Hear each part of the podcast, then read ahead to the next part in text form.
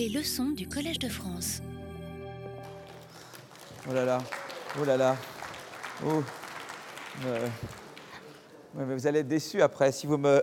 vous avez des, vous avez les, des espérances trop, trop optimistes. Voilà. bon, écoutez, en tout cas, c'est plaisir d'être ici devant vous.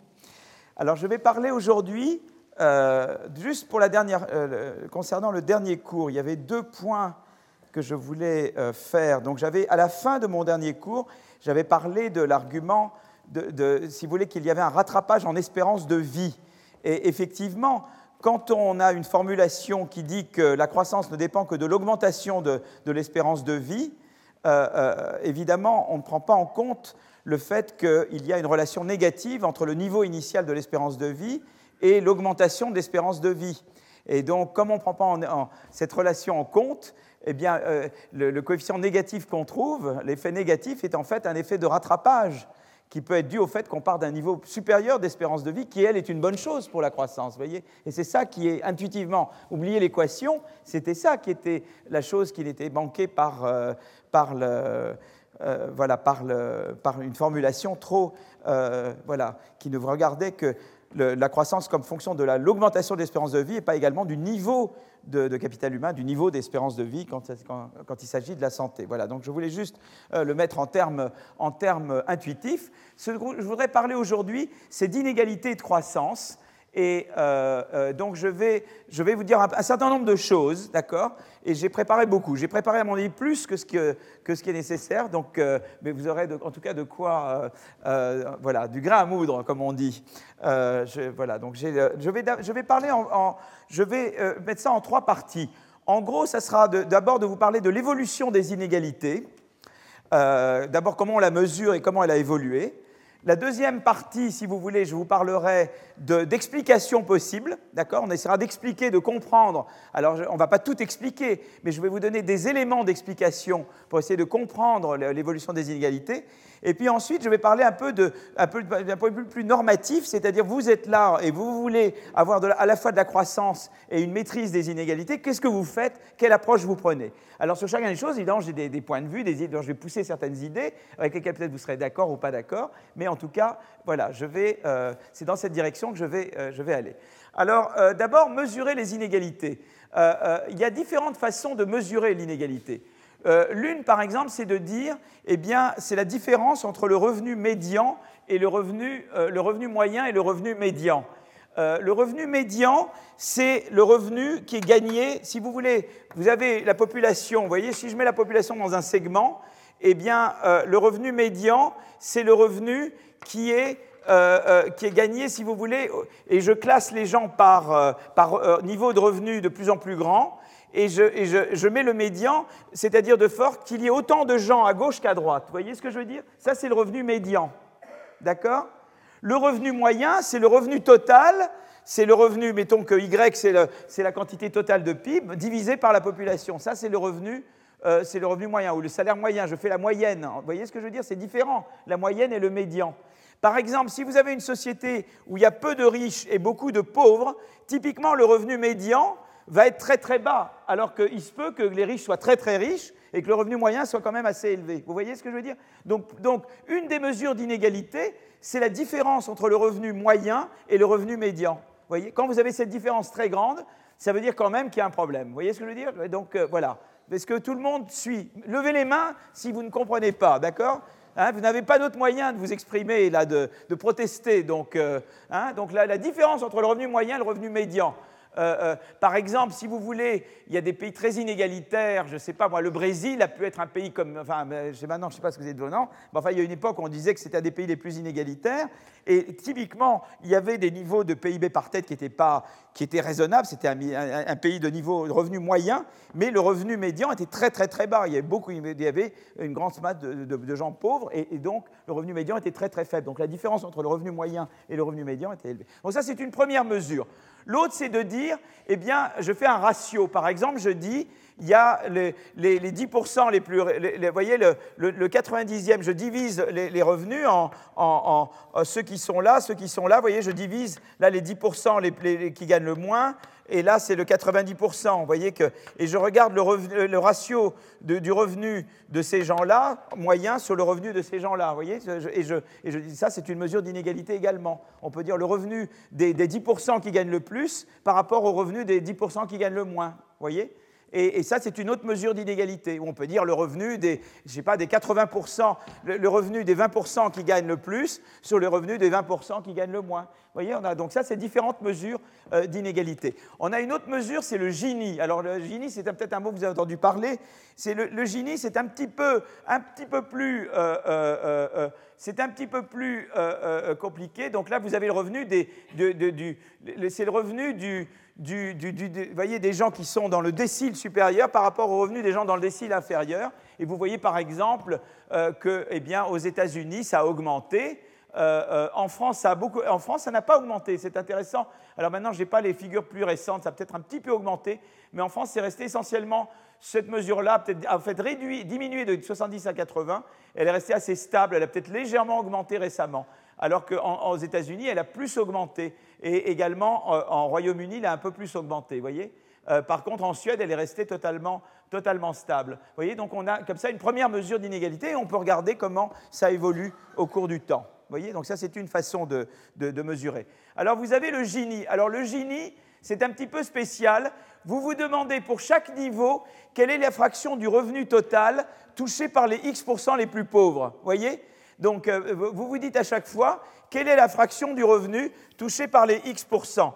Alors, par exemple, vous pouvez vous dire, voilà, par exemple, les 10%. Si, par exemple, les 10% les plus pauvres touchent 10%, là j'ai la, la, ligne à 45 degrés, si les 10% les plus pauvres touchent 10%, vous dites dans une société inégalitaire, vous voyez dire Si j'ai les 10%, si à chaque fois vous touchez la, quantité qui correspond à la fraction de la population, c'est qu'il y a l'égalité parfaite. Donc l'égalité parfaite, ça voudrait dire que, euh, euh, voyez, le, que en fait chaque catégorie touche, vous prenez tel, les 10%, euh, eh bien, ils touchent, ils touchent 10%. Donc, en fait, ils ne sont pas plus pauvres que les autres.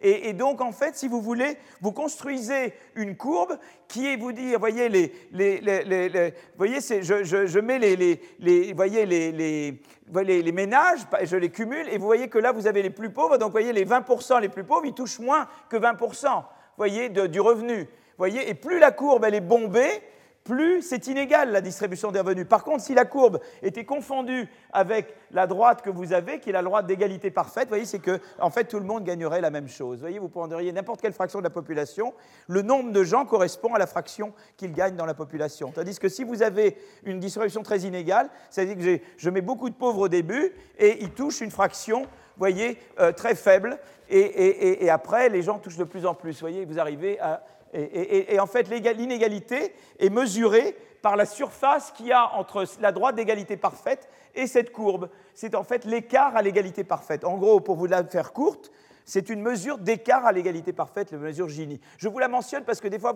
vous entendrez le mot Gini, et il faut savoir qu'est-ce que c'est que le Gini. Le Gini, c'est un écart à l'égalité parfaite. Vous voyez ce que je veux dire? Voilà, je sais que là, c'est le plus dur que j'aurais fait aujourd'hui, hein. c'est le plus difficile. Hein. Donc vous voyez, je suis, voilà. Voyez, là, ici, vraiment, si par exemple j'étais avec une courbe très bombée là, ça veut dire que les 20% les plus, les, plus, pauvres toucheraient presque rien. Vous voyez ce que je veux dire? Et, et, après, je rattrape, vous voyez, euh, voilà. Le, le, donc en fait, ce que je dis, c'est les 20% les plus pauvres, quel pourcentage du revenu total ils ont C'est ça que je représente, vous voyez? Et évidemment, si les 20 les plus pauvres ont un très très petit pourcentage, c'est que je suis très inégalitaire. Si les 20% les plus pauvres touchent 20% du revenu total, c'est que je suis à l'égalité parfaite. Vous voyez ce que je veux dire? Vous comprenez? Voilà. Hein? Donc ça, c'est ce que j'appelle le Gini. Hein c'est une mesure d'inégalité globale, et c'est ça que ça vous dit.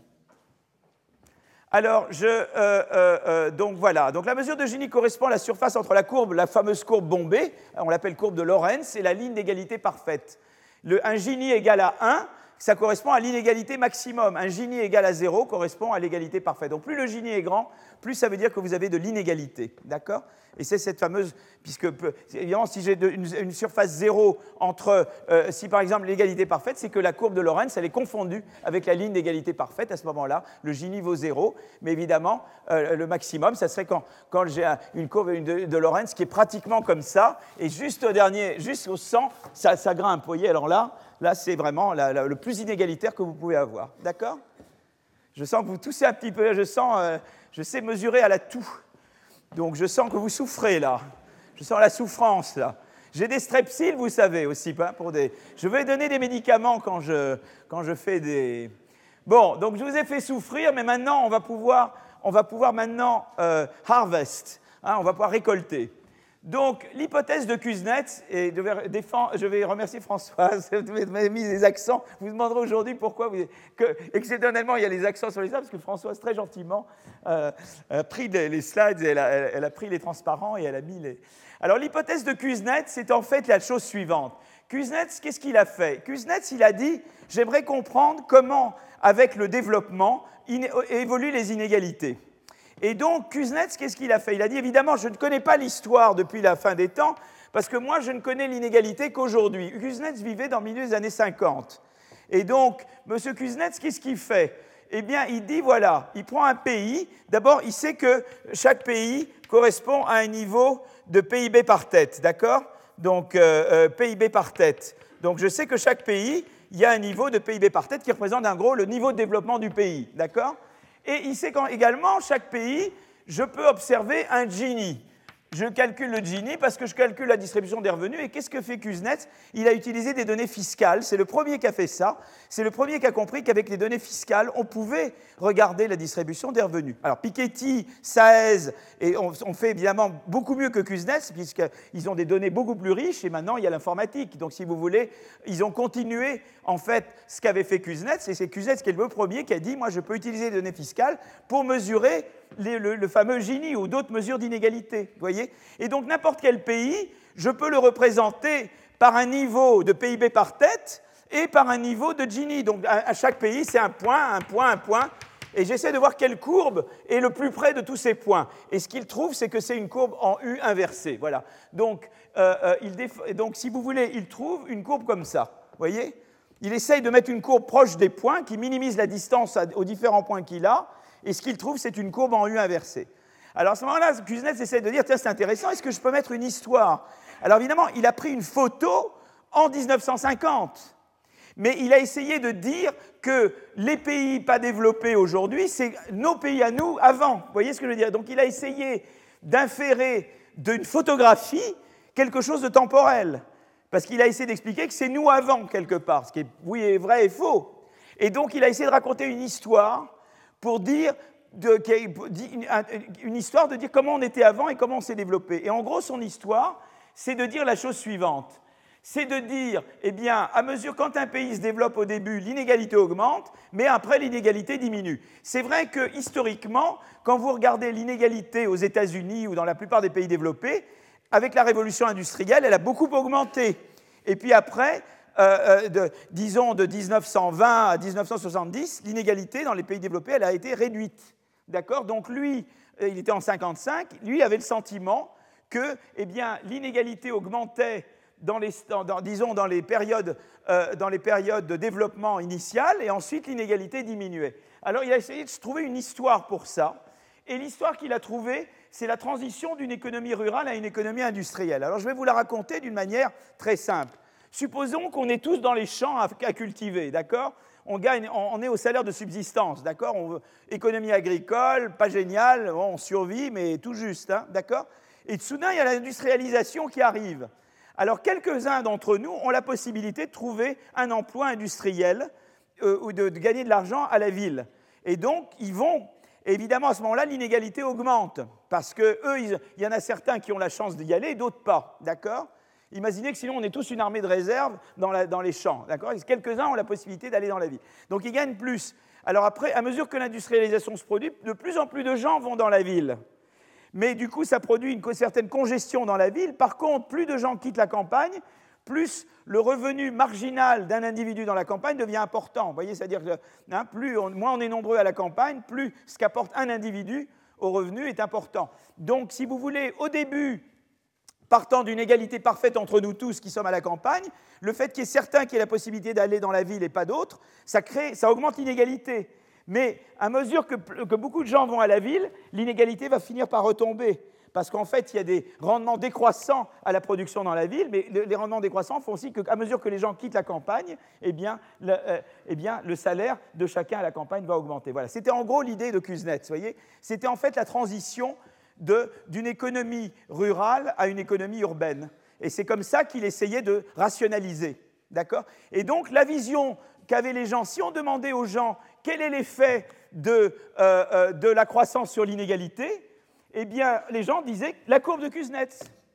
C'est-à-dire, finalement, ce n'est pas très grave que les inégalités augmentent au début, parce qu'elles finissent par diminuer. Par exemple, euh, peut-être la Corée du Sud, les inégalités ont beaucoup augmenté dans les années 60, mais après, vous allez voir, les inégalités vont retomber. Donc il y avait une espèce de vision vertueuse du capitalisme, en gros. C'est de dire, on se développe, l'inégalité augmente, certes, aussi parce qu'il y a des, coûts fixes, voilà, il y a des... et puis après, euh, l'inégalité est bien réduite. Euh, alors, euh, alors là, il y a la théorie de Kuznets, pourquoi l'inégalité se réduit? D'autres diront, il y a la syndicalisation qui fait que, évidemment, les, eh bien, le, mouvement, les mouvements ouvriers s'organisent pour obtenir des, voyez, davantage et, pour avoir une meilleure une, répartition plus juste du gâteau. Euh, il y a d'autres qui disent, oui, il y a aussi le développement des marchés financiers qui fait que tout le monde peut devenir actionnaire. Euh, euh, et donc ça aussi, ça permet de, partager davantage. Oh, il y a différentes théories qui ont été autour de la courbe de Kuznets. Mais c'est, disons, la religion, c'était la courbe de Kuznets, d'accord? Malheureusement, à partir des années 70, ça ne marche plus. Alors vous voyez, ça c'était l'évolution du coefficient Gini en, Angleterre et en Pays de Galles. Moi, je trouve que c'est beau, England and Wales. Hein.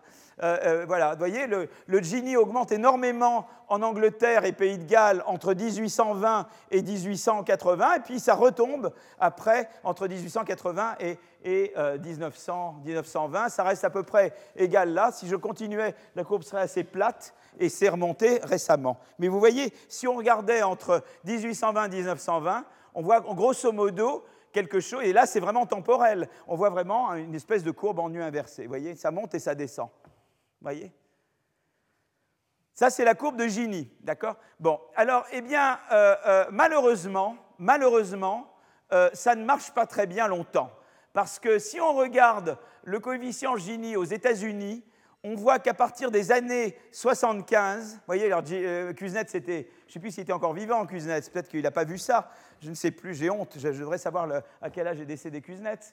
Mais ce qui se passe malheureusement, c'est que à la fois la mesure de Gini ou bien le ratio des 10% les plus riches ou sur les 10% les plus pauvres en termes de salaire se met à augmenter très fortement en fait euh, euh, à partir des années, euh, des années, la fin des années 70, surtout les années 80 et 2000.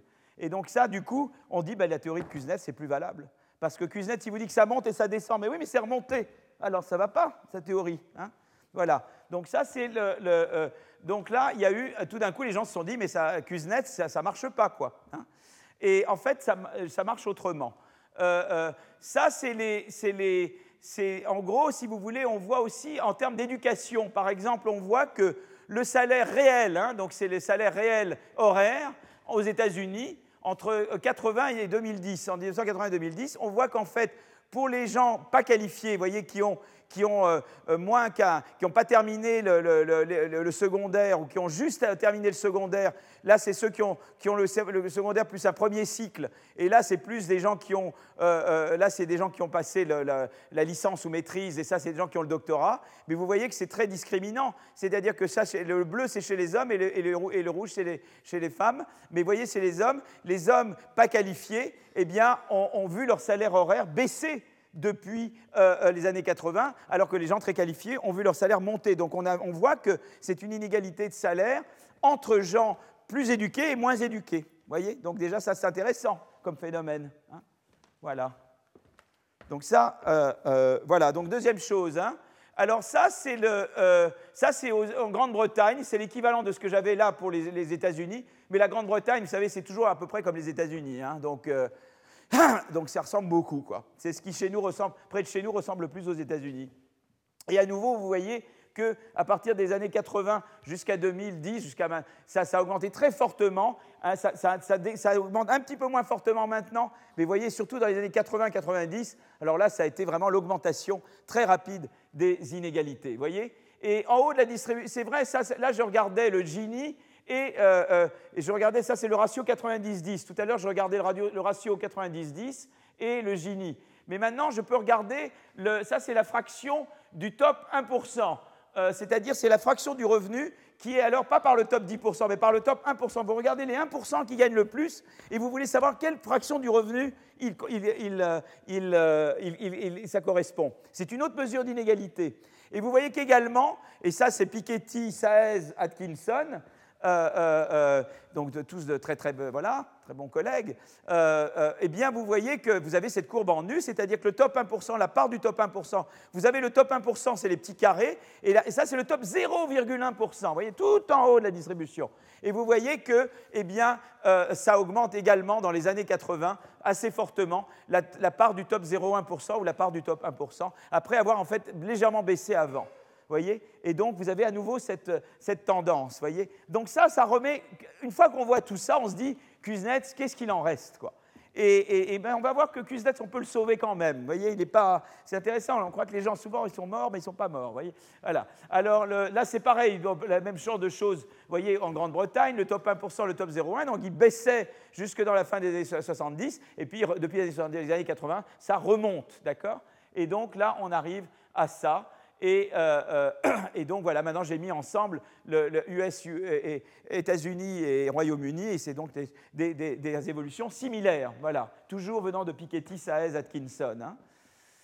Voilà, donc ça c'est un petit peu. Euh, alors il y a également quelque chose d'intéressant dans les, salaires, c'est-à-dire qu'on peut regarder, c'est-à-dire qu'on peut voir aussi qu'il y a une polarisation qui a augmenté. C'est-à-dire qu'on peut regarder le, le, tiers inférieur, qui est le bleu, le, tiers supérieur qui est le, vert et le, tiers médian.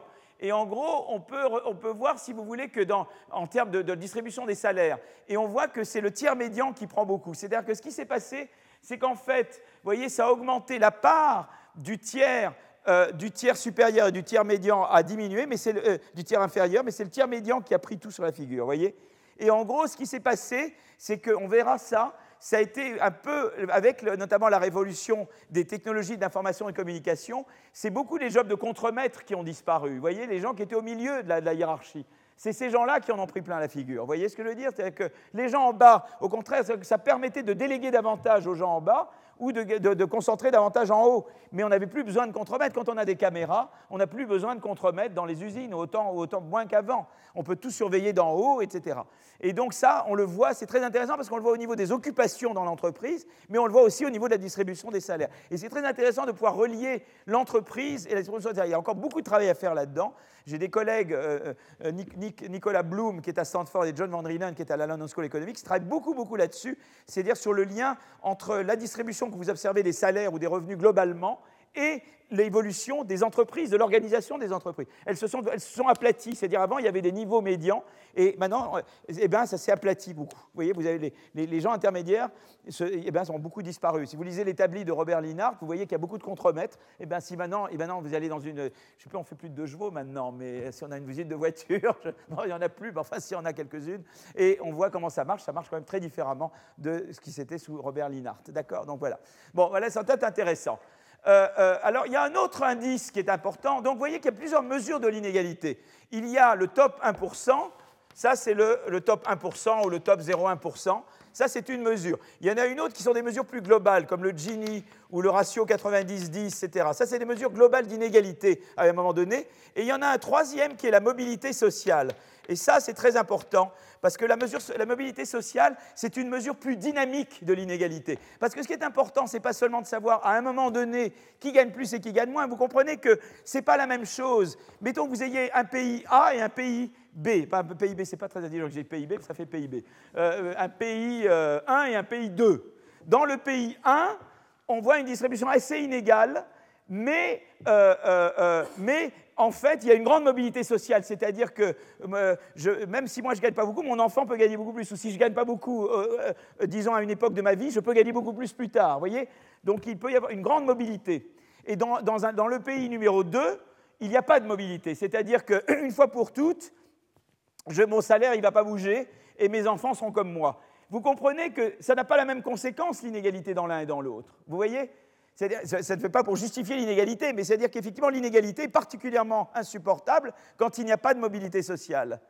Alors, ça ne veut pas dire qu'elle est tolérable à tous les niveaux autrement, mais on ne la regarde pas de la même manière selon qu'il y a ou qu'il n'y a pas de mobilité sociale. D'accord? Alors, il y a différentes mesures de, mesurer la mobilité sociale. Il y a eu des sociologues comme Goldor, par exemple, ou d'autres qui ont travaillé sur. C'est un sujet passionnant, la mobilité. Je pourrais faire tout un cours, et je me demande si je ne vais pas faire ça une année, sur le thème de la mobilité sociale. Par exemple, j'avais un collègue, quand j'étais à Nuffield College à, Oxford, John Goldorp. Goldorp, il a, il, a, il a fait des études passionnantes parce qu'il regardait l'occupation des parents et l'occupation des enfants. Et il essayait de voir si l'occupation des enfants et des parents était très différente ou pas. Donc il mesurait la mobilité par l'occupation. Il comparait. Alors évidemment, ce n'est pas toujours très facile parce que les occupations changent aussi au cours du temps. Hein, il y a des, métiers qui disparaissent. Mais il mesurait, disons, par l'occupation. Il y a un autre moyen de mesurer, c'est par le revenu. Et, là, par le revenu, on regarde en gros, on regarde en gros eh bien, le revenu des parents et le revenu des enfants. Alors on peut faire ça dans différents pays. Et il y a une chose très intéressante, c'est que la mobilité, eh bien, on la mesure par le fait que quand il y a moins de mobilité, c'est que le revenu des parents, des enfants dépend davantage des revenus des parents. Ça, on veut dire qu'il y a peu de mobilité, d'accord? Si par contre le revenu des enfants n'est pas très corrélé au revenu des parents, ça veut dire qu'il y a beaucoup de mobilité, d'accord? Eh bien, on voit d'abord qu'il y a ce qu'on appelle la Great Gatsby Curve. Vous voyez, Gatsby le magnifique, hein, hein la courbe de Gatsby le magnifique. Eh bien, la courbe de Gatsby le magnifique, elle vous dit que quand vous êtes dans des endroits où vous avez moins de mobilité, vous avez plus d'inégalité de revenus. Donc, ce qui est intéressant, c'est qu'il y a quand même un lien entre la mesure, des mesures globales d'inégalité comme le Gini, hein, de, je mets Gini ou le, ou le 90-10, d'accord, et et,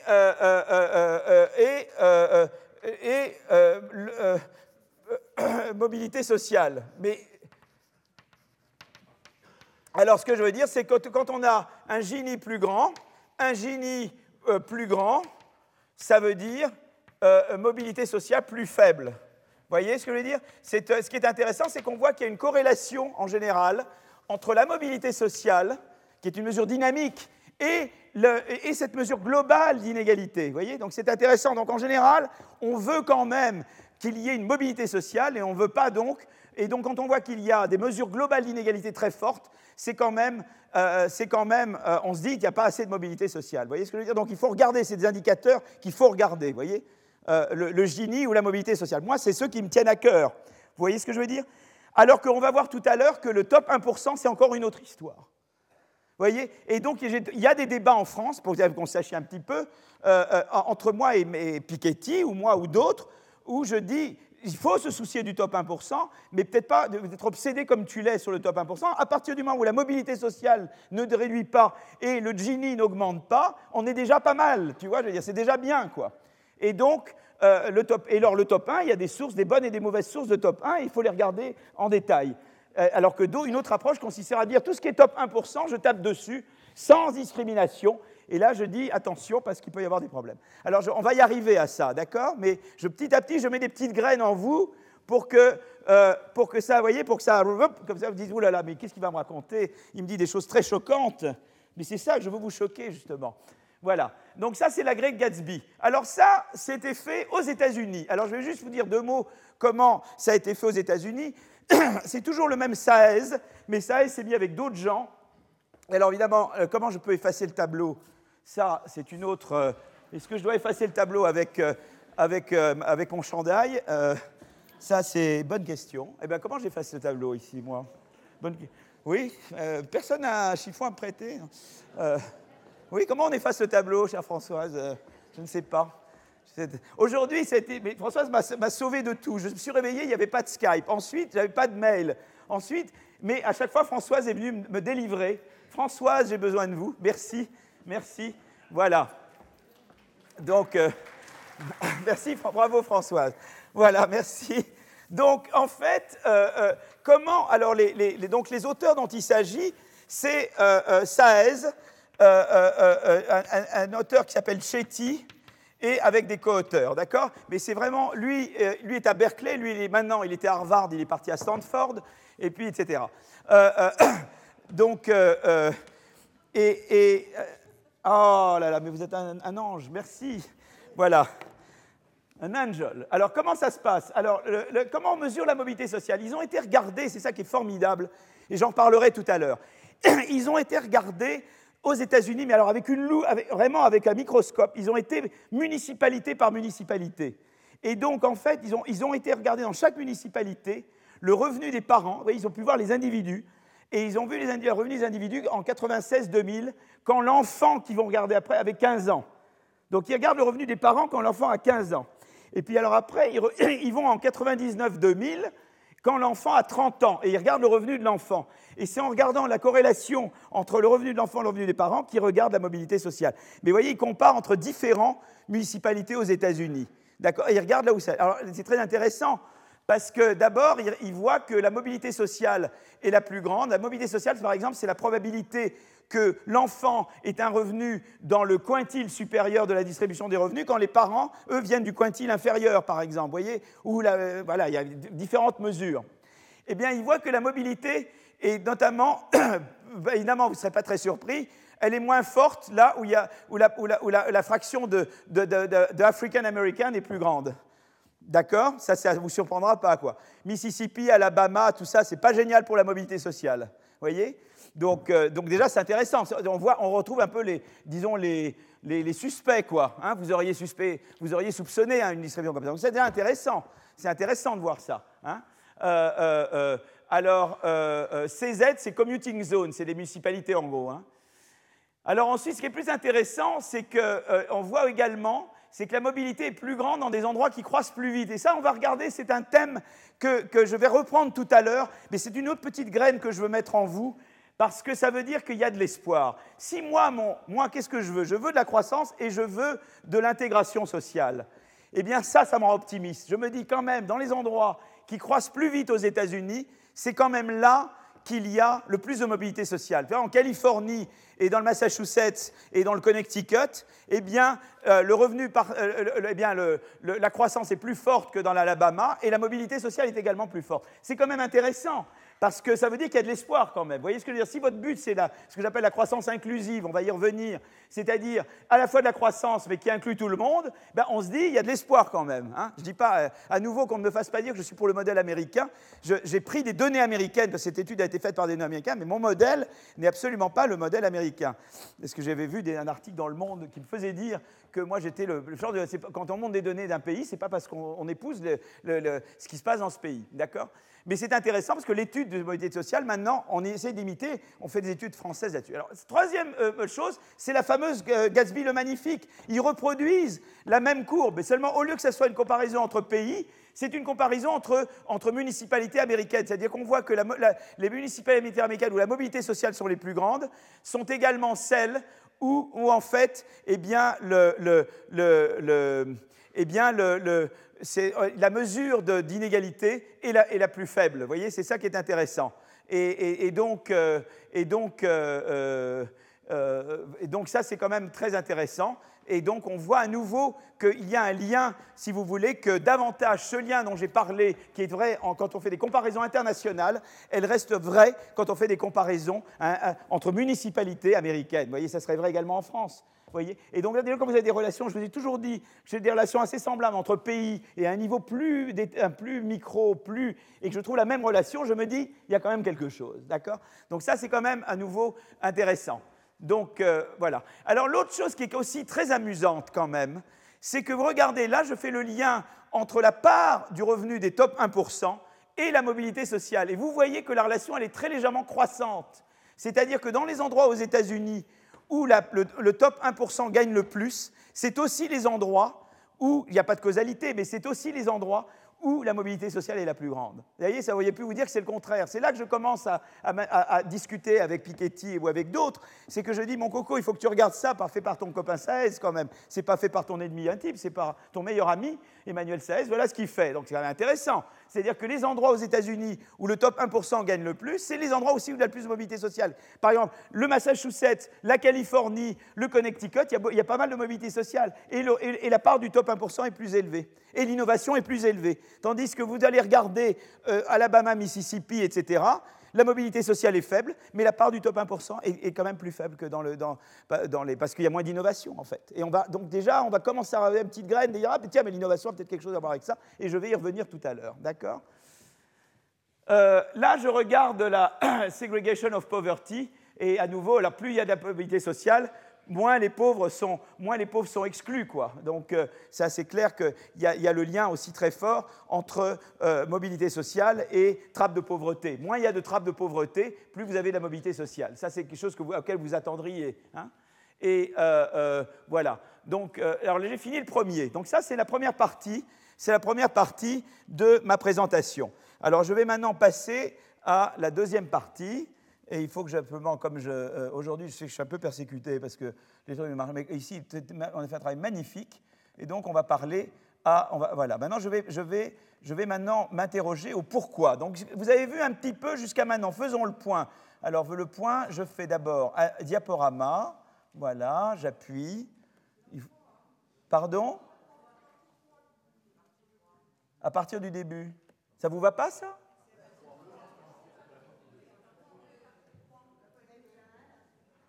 Oh là là Ah oui, mais alors oui, mais c'est moi qui ai fait. Oui, mais c'est parce que moi j'ai fait le.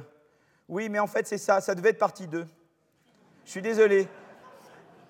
Et pourtant, je n'ai pas bu. Vous savez, je suis très sobre. Je ne bois pas. Mais des fois, alors il y, a, voilà, visiblement. Ouais. Oui, vous avez raison, mais c'est la partie 2 en fait. On va corriger. Voilà. Vous voulez, je peux corriger maintenant. Vous voulez, je peux le corriger sous vos yeux. Vous voulez que je corrige? Je peux corriger, puisque je peux. Non, hein, c'est pas ça. Bon. Alors, expliquez. Alors maintenant, donc on va expliquer. Déjà, qu'est-ce qu'on a vu jusqu'à maintenant? On a vu que d'abord, il y a différentes façons de mesurer l'inégalité. Il y a euh, euh, des mesures d'inégalité globale, comme le Gini, le, 90-10, médian moins euh, salaire moyen moins salaire médian, ça c'est des mesures globales d'inégalité. Puis il y a le top 1% ou le top 0,1%, des mesures d'inégalité extrêmes. Et puis il y a la mobilité sociale. Et on a vu un peu les relations entre ces, ces mesures. Vous savez ce que c'est qu'une courbe de Kuznets, mais vous savez qu'il y a un petit problème. On se dit, tiens, la courbe de Kuznets, elle a l'air de s'être inversée dans la dernière période. Mais on va revenir à ça tout à l'heure. D'accord?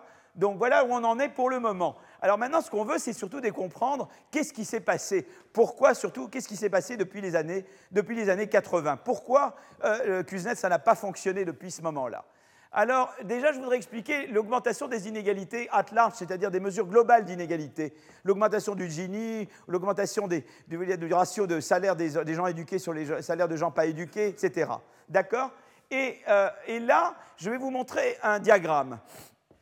Alors ce diagramme, c'est aux États-Unis, c'est l'évolution aux États-Unis du ratio du salaire moyen des gens qui ont un diplôme universitaire sur ceux qui n'ont qu'un diplôme du secondaire. D'accord? C'est une mesure d'inégalité. Euh, ce qui est intéressant, c'est que vous voyez, en gros, ça monte, ça descend, mais en gros, si je vous devais faire une ligne, elle est assez plate.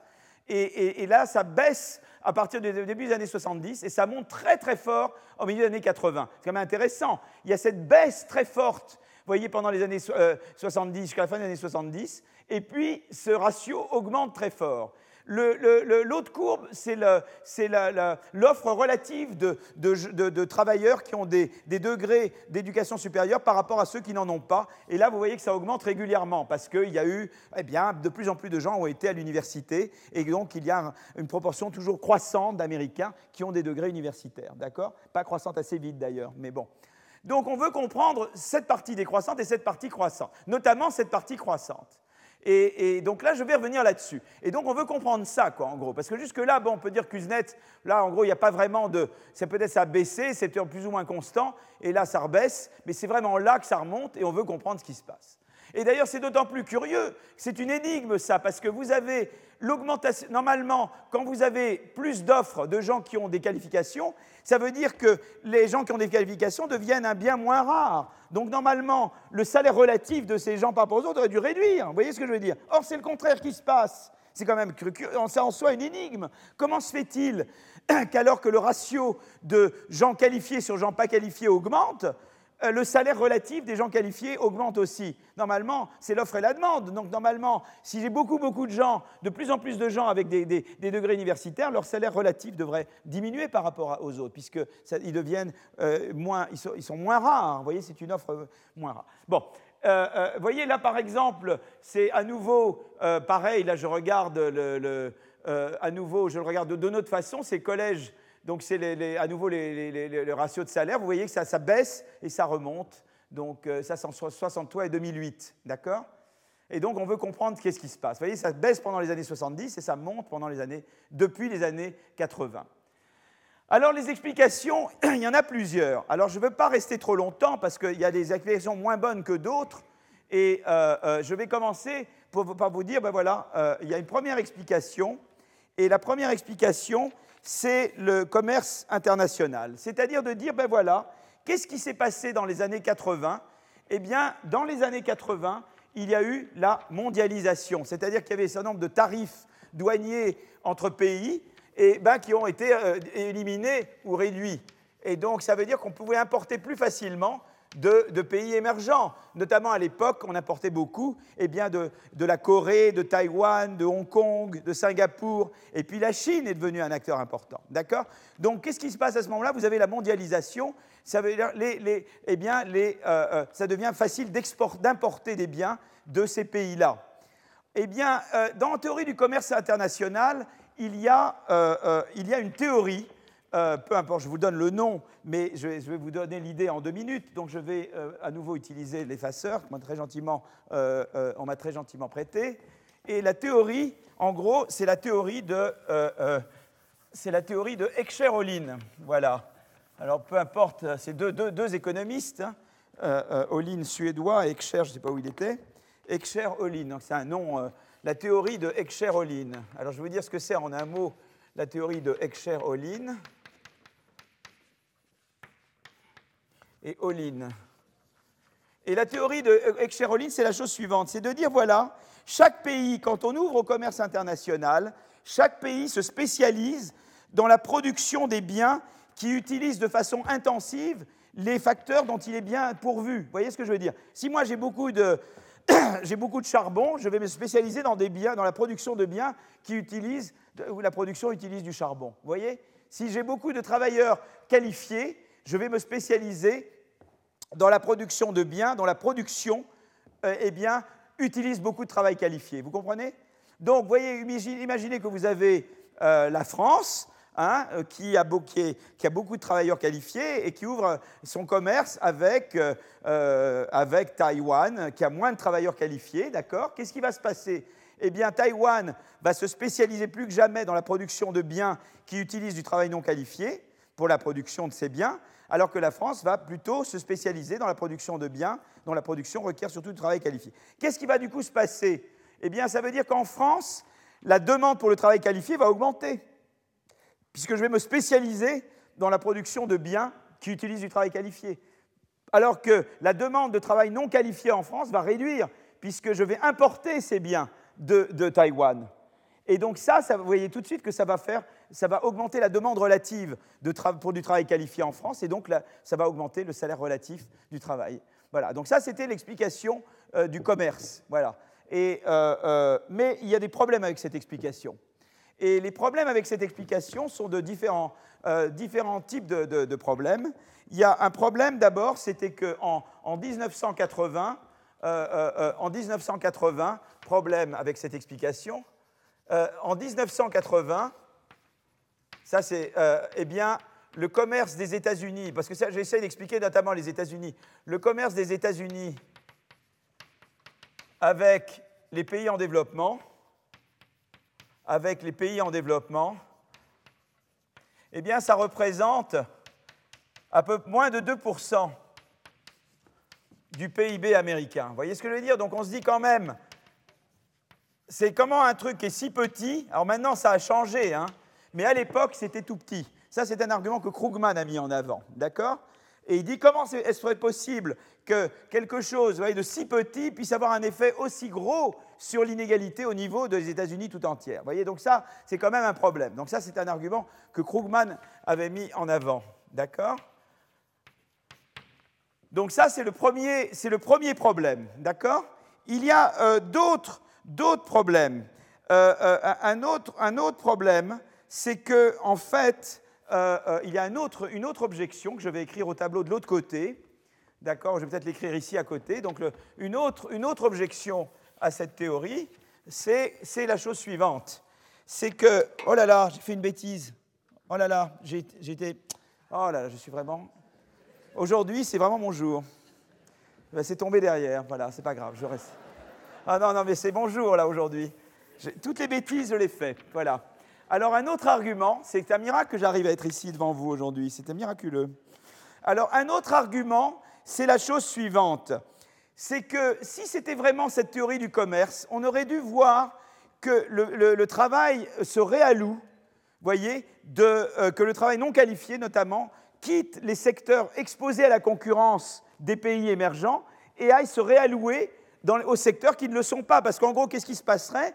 C'est qu'on dirait, eh bien, les secteurs exposés à la concurrence avec Taïwan produisent moins qu'avant. Hein, bah, par exemple, les vêtements, euh, on les fait venir de Taïwan, on ne les fait plus nous-mêmes.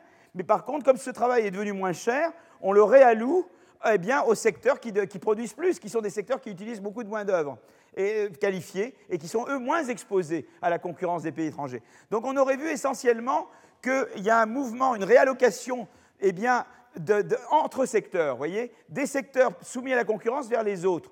Or, qu'est-ce qu'on a observé Que dans tous les secteurs, qu'ils soient ou non soumis à la concurrence de Taïwan, ils ont augmenté leur demande relative de travail qualifié. Vous voyez, je veux dire, au lieu que ça se passe entre secteurs, ça s'est passé intra-secteur. Vous voyez ce que je veux dire Chaque secteur s'est mis à demander plus de, travail. Donc ça ne va pas avec la théorie du commerce. Vous voyez C'est-à-dire, c'est pas, ça, c'est quelque chose que la théorie du commerce ne peut pas expliquer. C'est-à-dire, donc, le deuxième argument, c'est que la réallocation est intrasecteur. La réallocation du travail non qualifié dans les pays développés, la réallocation du travail non qualifié dans les pays développés, du travail non qualifié dans les pays développés, dans les pays développés, aux États-Unis, hein, mettons, hein, comme ça, bon, c'est pour le, aux États-Unis, a été intrasectoriel, pas intersectoriel, intrasectoriel, plus que plus qu'extra, plus qu'intersectoriel, voyez? Donc ça, c'était quand même intéressant. Et on a vu que c'était très lié à l'innovation. C'est-à-dire qu'on a vu qu'en fait, c'était des secteurs qui faisaient davantage de recherche-développement et des secteurs qui installaient davantage des ordinateurs et que ça se passait surtout dans ces secteurs-là. Donc on s'est dit, ça a à voir avec le changement technique, voyez? Et donc, voilà. Et on s'est dit, tiens, ça a à voir avec le changement technique. Donc c'est autre chose que le commerce, quoi. Mais on va revenir là-dessus. Donc ça, ça ne va pas avec le, euh, avec le commerce.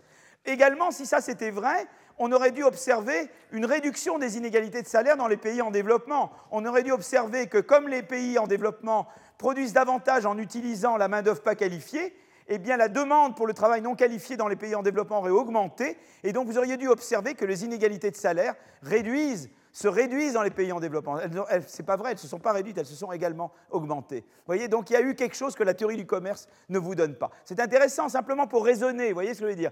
Et donc la théorie du commerce, alors elle joue un rôle, mais ça ne peut pas être l'explication principale. Donc la théorie du commerce, ça ne suffit pas pour expliquer l'évolution de l'inégalité de salaire euh, depuis les années 80. Donc on en a cherché d'autres. Une autre, ça a été la désyndicalisation. Alors la désyndicalisation, qu'est-ce que c'était? Eh bien la désyndicalisation, c'est euh, euh, donc une autre théorie. Euh, donc je vais effacer là. Et la désyndicalisation, en gros, c'est de dire voilà, qu'est-ce qui s'est passé dans les années 80 Alors la désyndicalisation. Désyndicalisation. Eh bien, il s'est passé la chose suivante. On dit voilà, Reagan-Thatcher, d'accord?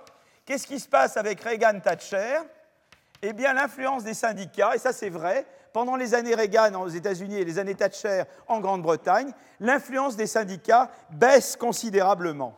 Alors, euh, qu'est-ce que ça veut dire? Par exemple, le taux de syndicalisation, regardez, si vous voulez regarder aux États-Unis, aux États-Unis, euh, euh, je mets US pour États-Unis, c'est plus facile à écrire, hein, et je mets UK pour Royaume-Uni, ou je peux mettre RU.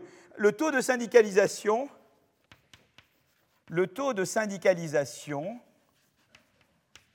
eh bien, le taux de syndicalisation baisse de, baisse de 25% à 16%. Vous vous rendez compte, c'est énorme, à 16% entre 79 et 85. C'est très rapide, ça vous vous rendez compte? Entre 1979 et 1985, c'est une hécatombe. Vous voyez, imaginez, c'est énorme, 10 points de moins de syndicalisation. Vous voyez, c'est une, baisse terrible de la syndicalisation. et pareillement, euh, euh, euh, donc ça c'est énorme. Et vous avez une évolution semblable en Grande-Bretagne, d'accord? Et, ce qui s'est passé également, c'est que parallèlement à ça, le salaire minimum a perdu aux États-Unis 30% en, valeur réelle 30% de sa valeur pendant les années 80. Et le salaire minimum, vous voyez, pendant cette période-là, et le salaire minimum, salaire minimum aux États-Unis, vous voyez, on ne l'a jamais augmenté en gros, hein, aux États-Unis, perd environ 20-30% de sa valeur, 30% de son pouvoir d'achat, c'est ça que je veux dire. Hein. Il y a l'inflation, elle continue, mais le, salaire n'est pas ajusté, c'est-à-dire qu'on ne l'augmente jamais en, nominal pendant les années 80. Vous voyez, donc là, il y a vraiment, on peut dire que c'est très, très, très violent, vous voyez D'accord? Donc on peut dire, ben voilà, en gros, vous cherchez une explication à l'augmentation de salaire, ben là voilà l'explication. Évidemment, quand vous avez Reagan, il, y a eu la grève, vous savez, la grève des, je crois que c'est pas la grève des aiguillères ou des contrôleurs aériens, et là ça avait été sa grande grève. Madame Thatcher, ça a été les mineurs.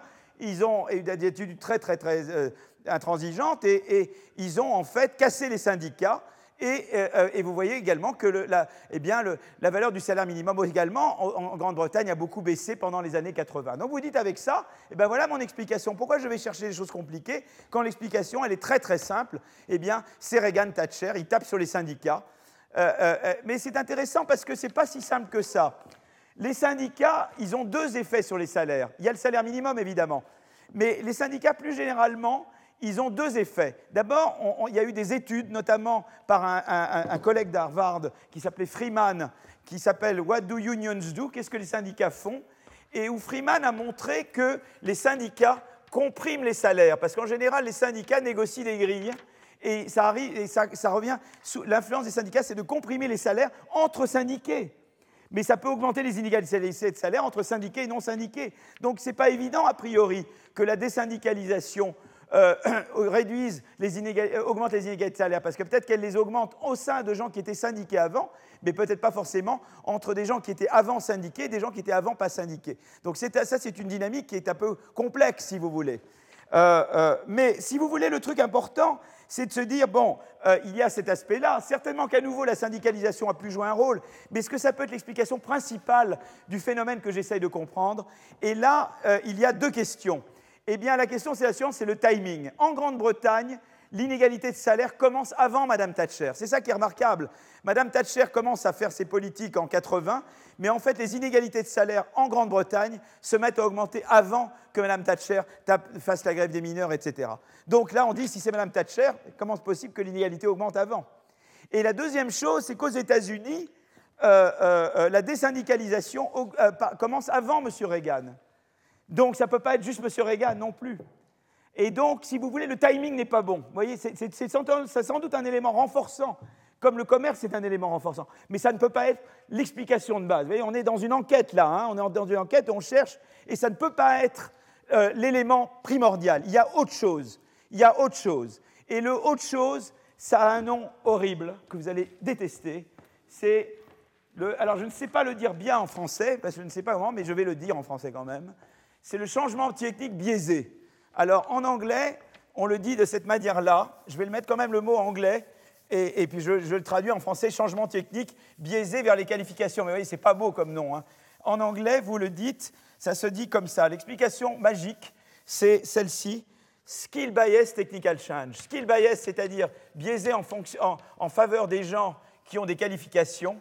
Skill bias technical change. C'est-à-dire qu'en gros, qu'est-ce qui s'est passé aux États-Unis eh bien, il y a eu une accélération dans le, skill bias technical change. C'est-à-dire que dans les années 80, pour des raisons qu'on va essayer de comprendre, eh bien, eh bien, ça a eu, non seulement il y a eu de l'innovation, de changement technique, mais qui a, qui a favorisé les gens qualifiés. On, s'est mis à faire des, des, meilleures machines qui travaillent avec des gens qualifiés. Vous voyez ce que je veux dire? Et donc, le tout, c'est de comprendre pourquoi il y a eu cette accélération.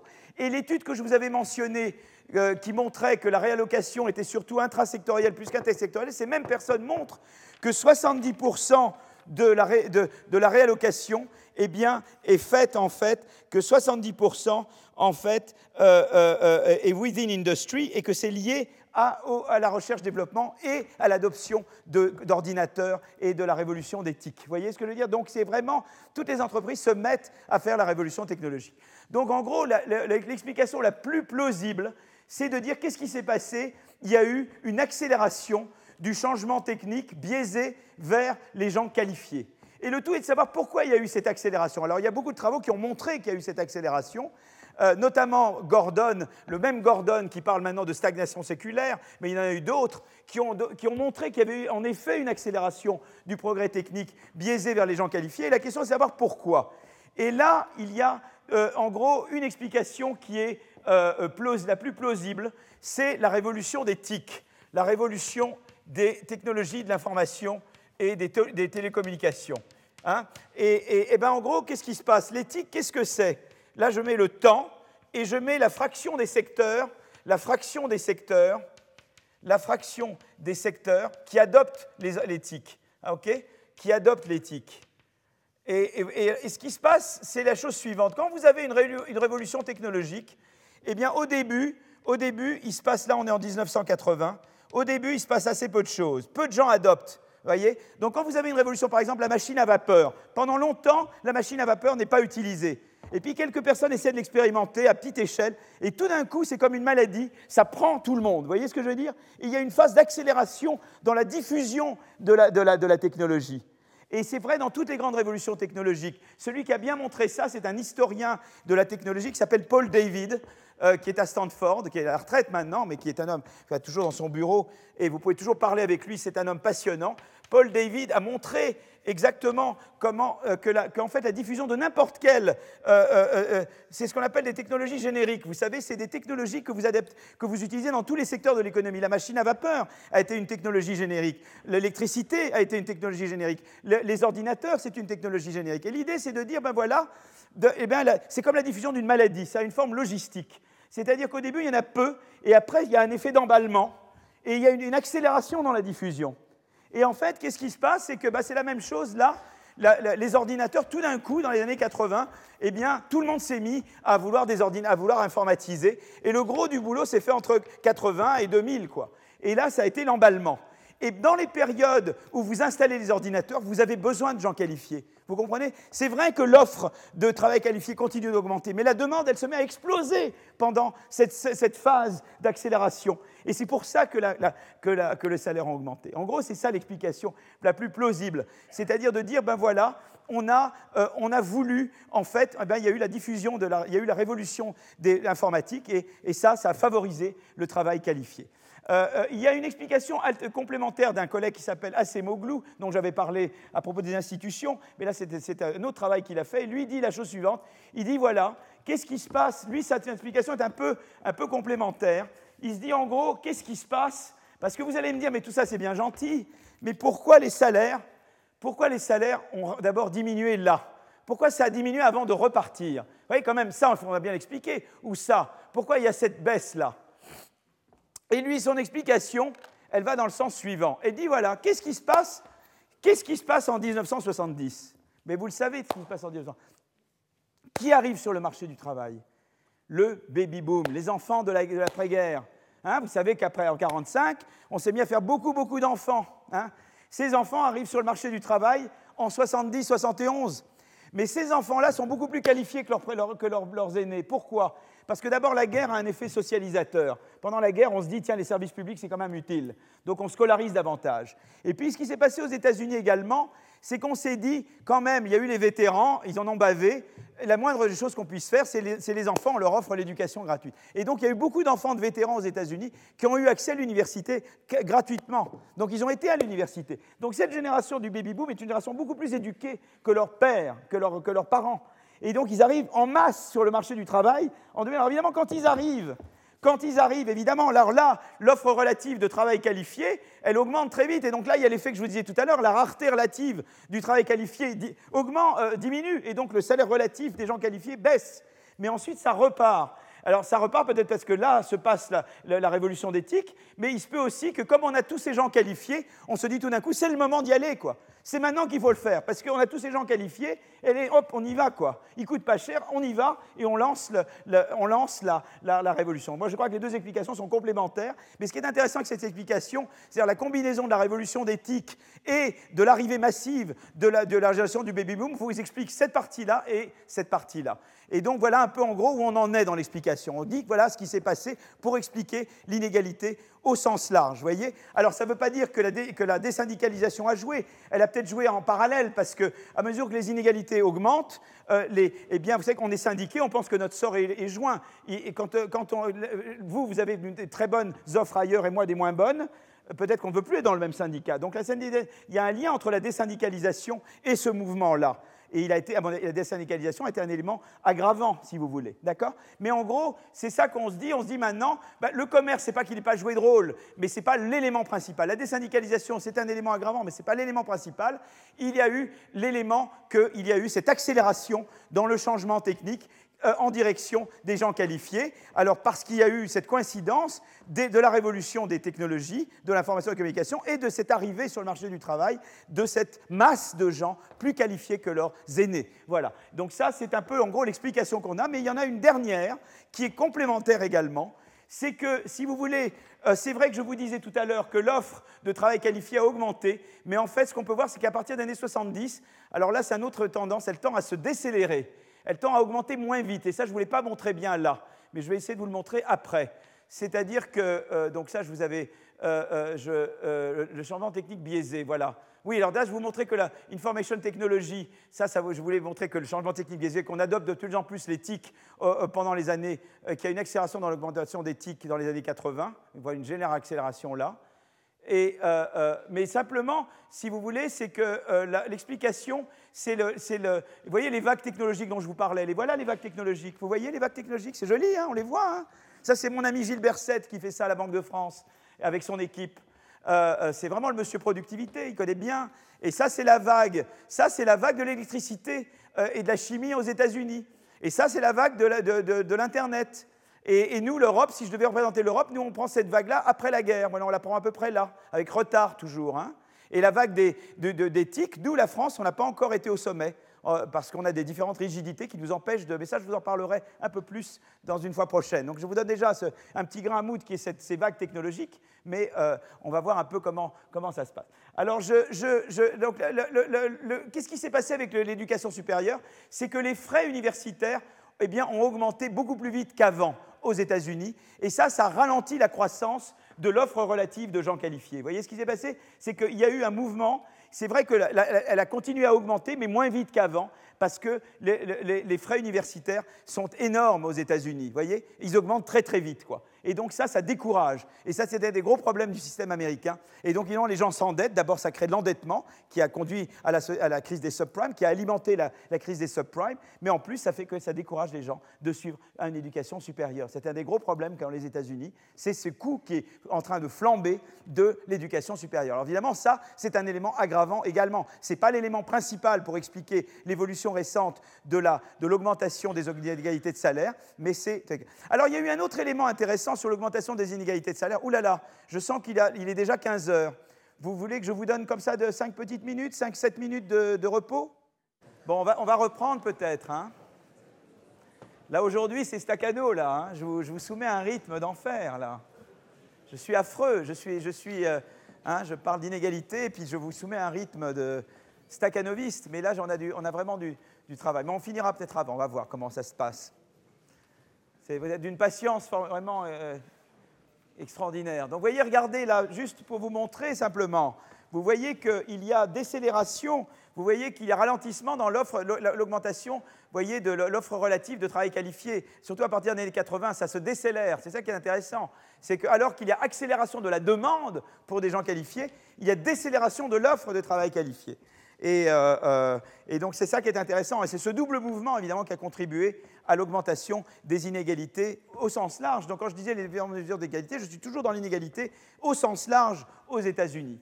Euh, euh, donc maintenant, ça, ça explique en gros les, inégalités, euh, l'augmentation des inégalités aux États-Unis au sens large. D'accord Donc on a vu le commerce, la désindustrialisation, on a vu que c'est vraiment l'accélération du changement technique biaisé et dans une certaine mesure, le, ralentissement de l'offre de travail qualifié, dans la croissance de, l'offre de travail qualifié, les deux ensemble qui contribuent le plus à expliquer l'augmentation des inégalités de salaire aux États-Unis.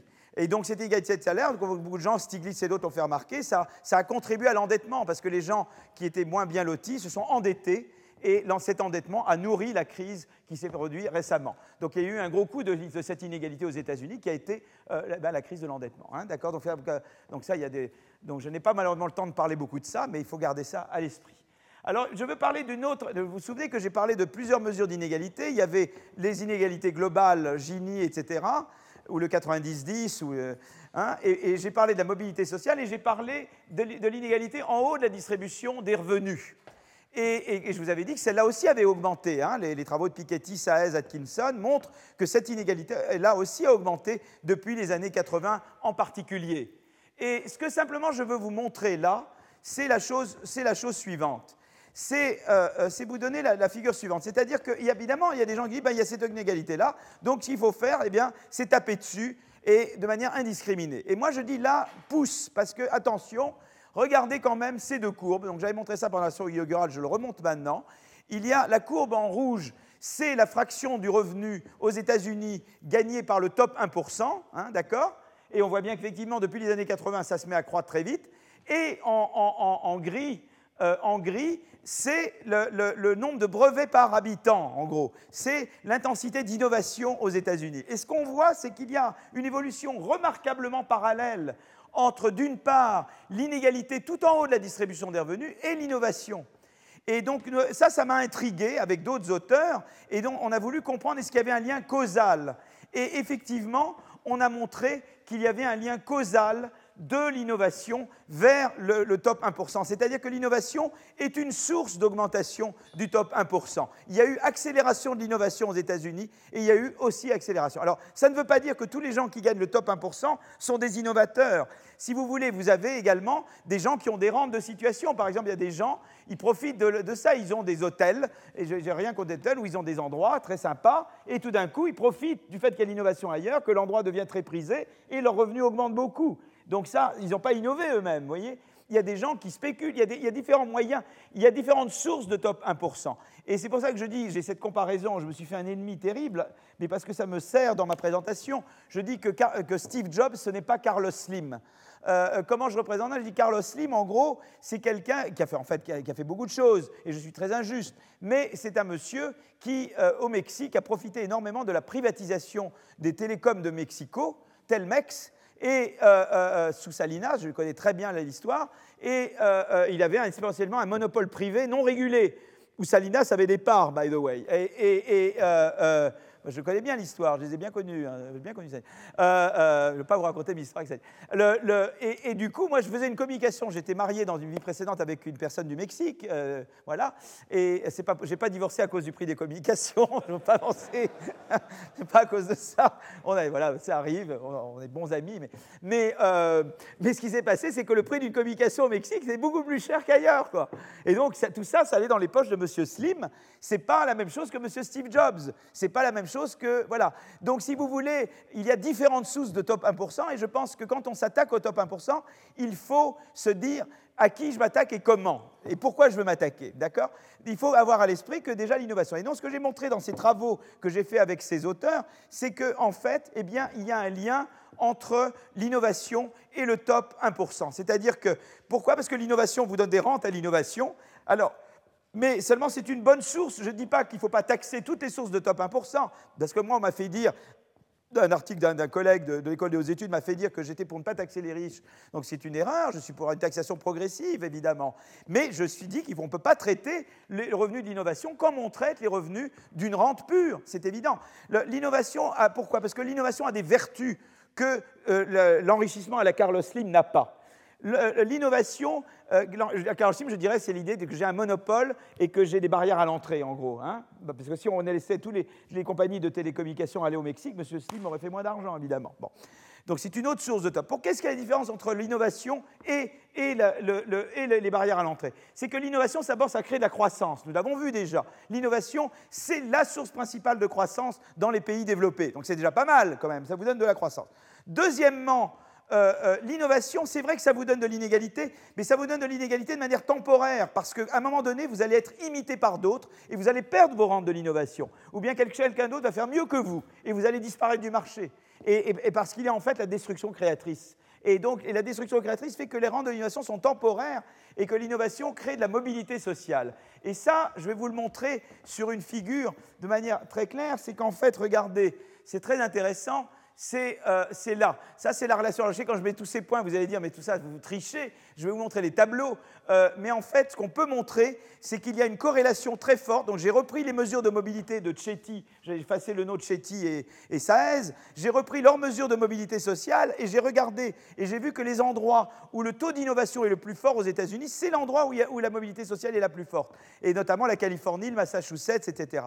Donc, c'est-à-dire que l'innovation va de pair avec la mobilité sociale voyez, tandis que les barrières à l'entrée réduisent la mobilité sociale et n'augmentent pas la croissance. Vous comprenez? Donc, Et il y, a une autre chose qui est fascinante également, c'est ça, c'est cette, figure-là. Cette figure-là, qu'est-ce qu'elle me dit? Cette figure-là, elle me dit que, regardez, là, j'ai classé les États américains euh, en termes et des États années. Donc, euh, je peux avoir des fois le même État qui a plusieurs endroits. Mais là, c'est les endroits ou années où il y a le moins d'innovation et là où il y en a le plus. Et eh bien, quand vous regardez le lien entre l'intensité d'innovation là et le, niveau de top 1%, et à nouveau, je retrouve le fait que plus vous, faites de l'innovation, plus le top 1% est élevé, d'accord? Mais si je regarde le lien entre l'intensité d'innovation et le Gini, ça c'est le Gini 99, c'est le Gini où j'enlève le top 1% et je garde tout le reste, eh bien, vous voyez qu'il n'y a pas de relation. C'est-à-dire que l'innovation a cette caractéristique formidable qu'elle n'est pas reliée en tant que telle à l'inégalité au sens large. Donc faire davantage d'innovation, c'est vrai que ça vous augmente le top 1%, puisque c'est une des sources de top 1%, mais ça augmente la mobilité sociale et ça ne vous augmente pas l'inégalité au sens large. Et ça, c'est quand même très intéressant, vous voyez. Euh, euh, donc vous vous dites quand même, je prends l'innovation. Tandis que le monsieur Slim, je peux vous garantir que le Gini augmente. Vous voyez, je veux dire, il fait augmenter le Gini, il réduit la mobilité sociale et il réduit la croissance. Ça, je ne prends pas, ou ça, je, je ne traite pas de la même manière. Et c'est ça ma différence avec Piketty et d'autres quand ils parlent du top 1%. Parce que dans leur tête à eux, tout le top 1%, c'est purement des rentiers, etc.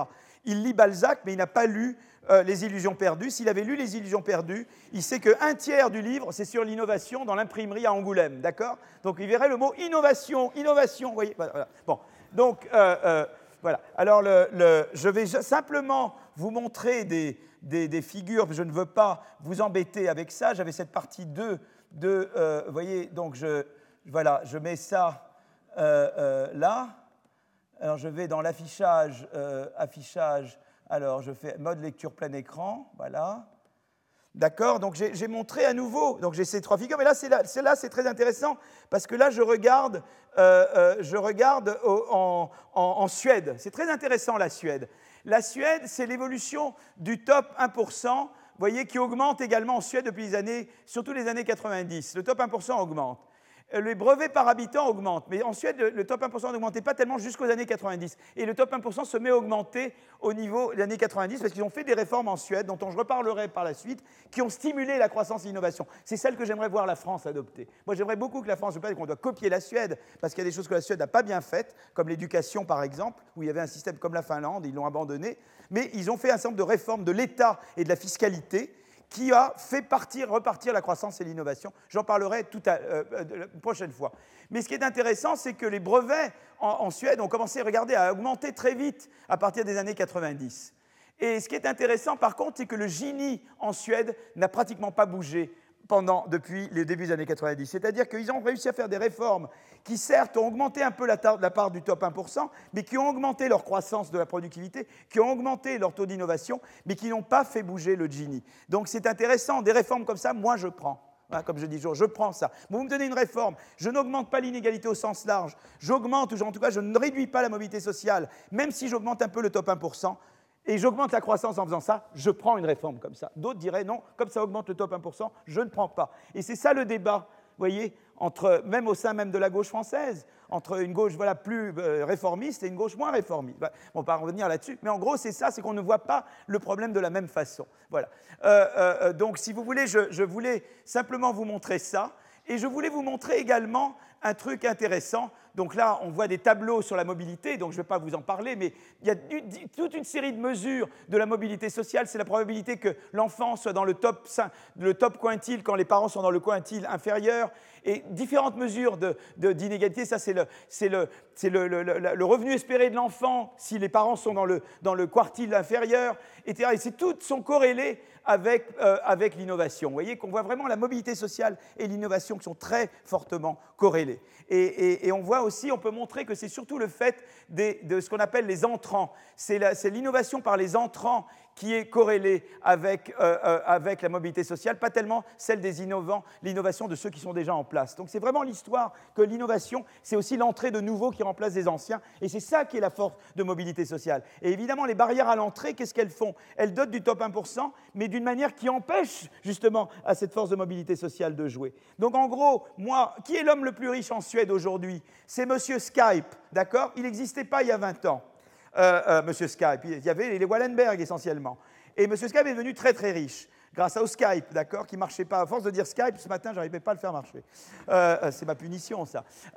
donc, eh bien, la peur que je peux avoir, c'est que, alors en Suède, je vous dis, le Gini n'a pas augmenté, la mobilité n'a pas été réduite. Donc, est-ce que ça m'embête que M. Skype soit riche? Moi, ça ne m'embête pas. La seule chose que je peux craindre, c'est que M. Skype utilise l'argent qu'il a pour devenir un Carlos Slim c'est-à-dire pour mettre des barrières à l'entrée de nouveau. Alors là, qu'est-ce que j'ai? Évidemment, la taxation est un moyen, mais l'autre moyen, c'est la politique de la concurrence. C'est très important la politique de la concurrence, la politique antitrust, très utile comme efficace. un autre souci que je peux avoir, c'est que M. Skype peut racheter les politiciens. Comme aux États-Unis, vous savez qu'il y a eu un arrêt de la Cour suprême qui fait qu'il y a sans limite eh bien, les, compagnies privées peuvent financer des politiciens. Ça, c'est très mauvais, évidemment. Et ça, vous n'avez pas en Suède. Vous savez que chez nous aussi, les campagnes électorales sont très fortement régulées. On ne peut pas faire ce genre de choses. Vous voyez, donc c'est beaucoup plus global que la, réforme fiscale. Il faut d'abord une fiscalité intelligente qui distingue le top 1% qui vient de l'innovation de, voyez, de, top 1% à la Carlos Slim. On veut une fiscalité redistributive, absolument, mais en même temps incitative pour l'innovation. Et puis, on comprend c'est-à-dire que la fiscalité, c'est un des instruments pour, traiter du problème du danger que le top 1% empêche d'autres innovations, et ça vous le faites par la politique de la concurrence, et aussi par la manière de réglementer les campagnes politiques, et par d'autres moyens. C'est-à-dire qu'il faut avoir une vision beaucoup plus large du problème, et, je crois que c'est ça qui est, euh, voilà, qui est un petit peu la vision que moi je pousse, si vous voulez, basée sur ces travaux. Euh, euh, c'est très intéressant que, par exemple, je ne vais pas vous embêter trop longtemps avec ça, mais par exemple, j'ai fait des études, ça j'ai fait des études en Finlande, parce qu'en Finlande, j'ai réussi à avoir des données individuelles. Et mes données individuelles finlandaises, elles sont très intéressantes parce que je peux suivre les gens. Je connais le revenu des gens individuellement et je connais s'ils ont fait des, brevets ou pas. Donc ce que j'appelle un inventeur en Finlande, c'est quelqu'un qui a breveté, euh, qui a breveté au USPTO, c'est-à-dire qui a, eu son brevet enregistré aux États-Unis. Donc en général, c'est les bons brevets, quoi. Les mauvais brevets, on ne les enregistre pas. Bon, aux États-Unis. Alors donc, ils ont, aux États-Unis ou, au Japon ou Europe. Hein. Euh, et, parce que les, trois sont de très bonnes agences. Et, donc, en fait, ce qu'on peut voir d'abord, c'est que ce que j'appelle un inventeur en, Finlande, c'est un monsieur ou une madame qui a inventé, qui a fait au moins un brevet enregistré aux États-Unis entre l'année 90 et 99. Et les non-inventeurs, c'est des gens dans le même groupe de revenus qui travaillent avec ces gens-là, mais qui, eux, n'ont pas breveté. Et on voit que partout, les revenus, euh, la croissance des, salaires euh, des gens qui ont, innové est plus grande que celle des gens qui n'ont pas innové. Donc déjà d'innover, on voit même sur des données individuelles que c'est un ascenseur social. Vous voyez? Euh, les revenus, le taux de croissance, la, courbe orange est toujours au-dessus de la courbe bleue, qui est la croissance des revenus à différents niveaux de revenus initial de, des gens qui n'ont pas innové. Et on le voit encore plus fort euh, quand on regarde en haut de la distribution des revenus, c'est la distribution des revenus initialement, et on voit qu'un inventeur, eh bien, même partant d'un même revenu initial, eh bien, il prend l'ascenseur beaucoup plus euh, entre les années 90 99 quand il a innové que quand il n'a pas innové. Donc on voit sur données individuelles que l'innovation est un, est un, facteur de, mobilité sociale. Et euh, je peux le voir même d'une manière encore plus forte. Euh, ça, c'est revenu du capital, revenu du travail. Le revenu du capital d'un inventeur est encore, euh, croît plus vite. Ça, c'est le ratio du revenu du capital d'un inventeur par rapport à un non-inventeur. Et ça, c'est les ratios de, de, de, salaire entre inventeur et non-inventeur. Vous voyez que dans, les deux types de, revenus, les inventeurs gagnent plus, mais en plus, d'autant plus le revenu du capital que le revenu du travail. Donc c'est une chose intéressante d'avoir en tête, si vous voulez, de regarder le détail de ça. Et juste un chiffre, parce qu'après je vais passer à autre chose, on peut regarder le 4,5. Je prends par exemple, je peux dire voilà, est-ce que vous étiez dans le top 10% le plus riche en 90 ou pas? Et est-ce que vous serez dans le top 10% le plus riche en 99 et 4,5, c'est la probabilité d'un non-inventeur qui n'était pas dans le top 10 euh, euh, euh, en 90 de devenir top 10 en 99. Mais vous voyez que cette probabilité devient beaucoup plus grande quand vous êtes inventeur. C'est-à-dire que être un inventeur, c'est un ascenseur social extraordinaire. Et tout à l'heure, je le montrais sur des données agrégées, mais là, je le montre sur des données individuelles. Je suis les individus et je vois qu'un monsieur qui a innové, il prend l'ascenseur très très vite. Et alors que quelqu'un qui n'a pas innové ne le prend pas.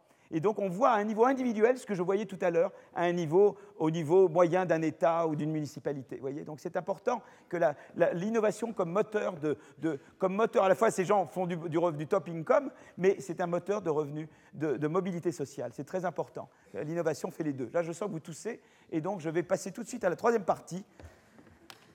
Et ça touche juste ce qu'il faut, voyez Voilà, alors je vais maintenant passer à la dernière partie. Et la dernière partie, ça va être sur le... Oh là là là là, j'ai fait un euh, nouveau dossier. Voilà, c'est bon. Et là, maintenant, je suis partie 3. Vous voyez, maintenant, c'est une vraie partie 3, vous voyez C'est la 3-3, là, maintenant. Vous voyez, là, elle est bonne. Euh, alors, diaporama. Et maintenant, je vais passer à la politique de, à la politique de, à la politique de croissance. Donc maintenant, on a vu pas mal de choses. Quand même, on a appris pas mal de choses depuis une heure et demie. Hein on a appris comment on mesure l'inégalité. On a appris que euh, euh, on a appris que, euh, comment on peut expliquer l'inégalité au sens large, son augmentation. Hein on l'explique par le, changement technique biaisé. Et puis on a regardé l'inégalité tout en haut et on a vu qu'en tout cas, un des, un des facteurs expliquants, c'est l'innovation. Ce n'est pas le seul, mais c'est un des facteurs et qu'il est à prendre en compte et qu'il est quand même très intéressant parce qu'il n'a pas le même effet sur les différentes mesures d'inégalité. C'est pour ça qu'au début, je vous ai embêté sur les différentes mesures d'inégalité parce que l'innovation n'affecte pas l'inégalité au sens large et l'inégalité tout en haut de la même manière. Vous voyez, elle augmente l'inégalité tout en haut, mais elle n'augmente pas l'inégalité au sens large par elle-même. Voilà. Et elle augmente la mobilité sociale. Donc c'est une chose intéressante de distinguer les différents quand vous parlez, quand quelqu'un maintenant vous parlera d'inégalité, vous leur direz Oh, oh, oh, oh, stop Minute papillon. Quelle mesure d'inégalité tu as en tête? D'accord? Bah, Parce que ce n'est pas la même chose. Maintenant, vous pouvez leur dire ça. Je voulais quand même rendre justice à Kuznets avant de poursuivre. J'ai une demi-heure, un peu plus. Je veux quand même rendre justice à Kuznets pour la chose suivante. Monsieur Kuznets, vous vous souvenez, on avait dit, il qu'il y avait la transition de l'économie rurale à l'économie urbaine. Et on a dit, mais ça ne marche pas, puisque depuis les années 60-80, l'inégalité est repartie. Mais il y a une manière quand même de rendre justice à M. Kuznets. C'est-à-dire, M. Kuznets, le tort qu'il a eu, c'est de penser qu'il y avait une seule transition. C'est-à-dire, une fois pour toutes, on passe de l'économie rurale à l'économie urbaine. Mais la réponse à Kuznets, c'est de dire, cher monsieur, non. Chaque fois que vous aurez une nouvelle vague technologique, vous allez passer par un nouveau cycle de Kuznets. Vous voyez ce que je veux dire? Donc, finalement, vous n'avez pas tellement tort que ça. Simplement, au lieu que ce soit une fois pour toutes le passage de l'économie rurale à l'économie urbaine, chaque fois que vous aurez une transition, vous aurez le même genre de phénomène que vous aviez, que vous pressentiez avoir entre l'économie rurale. Donc je peux sauver Kuznets. Vous voyez ce que je veux dire? Je peux dire que finalement, vous n'avez pas autant. Vous voyez, ne, soyez pas désespérés, parce que vous n'avez pas, pas, raison de la manière dont vous pensiez que vous aviez raison, mais vous avez raison quand même dans le fond. Voilà. Comme ça, tout le monde est content, et comme ça, c'est l'harmonie. Voilà. Euh, je, veux maintenant parler de politique de croissance inclusive. Alors c'est intéressant parce que tout le monde veut faire ça, tout le monde prétend qu'il veut faire ça. Hein. Tous les, leaders politiques disent je veux de la croissance et je veux que ce soit pour tout le monde. Alors il y a une manière de dire, c'est de dire, dire, une manière de regarder, c'est de dire, euh, eh bien, regardons les, effets de l'inégalité sur la croissance. Et là, malheureusement, on ne va pas très très loin. J'étais au FMI et j'ai vu qu'au FMI, les gens faisaient des, études comme ça. Ils regardaient d'un côté la croissance et de l'autre le Gini. Et puis on voyait, ils voyaient rien. Mais je dis, mais c'est normal que vous voyez rien parce que c'est très compliqué. Parce que d'un côté, parce que d'un côté, l'inégalité, elle est incitative, c'est-à-dire que l'égalité parfaite, personne ne veut travailler. Il faut un peu d'inégalité pour travailler. Si tout le monde gagne la même chose, on ne travaille pas. Ben, c'est comme ça. C'est peut-être pas bien. Il faudrait qu'on travaille juste pour l'amour de travail qu'on a. Mais la vérité, c'est qu'on sait que les incitations jouent un rôle. Donc, euh, si tout le monde gagne la même chose, quel que soit le niveau d'effort et le niveau de résultat, eh bien, vous n'avez pas beaucoup, les gens ne se mettent pas au travail. À ce moment-là, il faut la méthode Staline avec le Knut, etc. Qu'il faut pas, je ne suis pas du tout, moi, avocat de, voilà, de cette méthode. Mais malheureusement, c'est comme ça. Donc, l'inégalité, elle est incitative. Mais en même temps, l'inégalité a des inconvénients.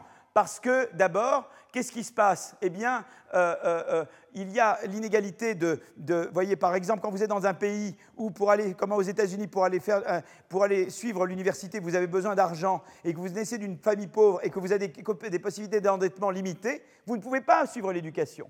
Donc vous avez des opportunités limitées. Donc ça fait que des gens très intelligents qui auraient pu faire des choses, poursuivre différents projets, ne peuvent pas le faire parce qu'il y a des contraintes de crédit et donc, c'est la, combinaison des inégalités de richesse initiale et des contraintes de crédit fait que, eh il y a des gens qui sont très malins, qui auraient pu faire des grandes choses, qui ne peuvent pas les faire. Donc ça, c'est quand même un des coûts de l'inégalité. Hein, c'est l'inégalité d'opportunité. D'accord? Donc ça, c'est un des problèmes de l'inégalité.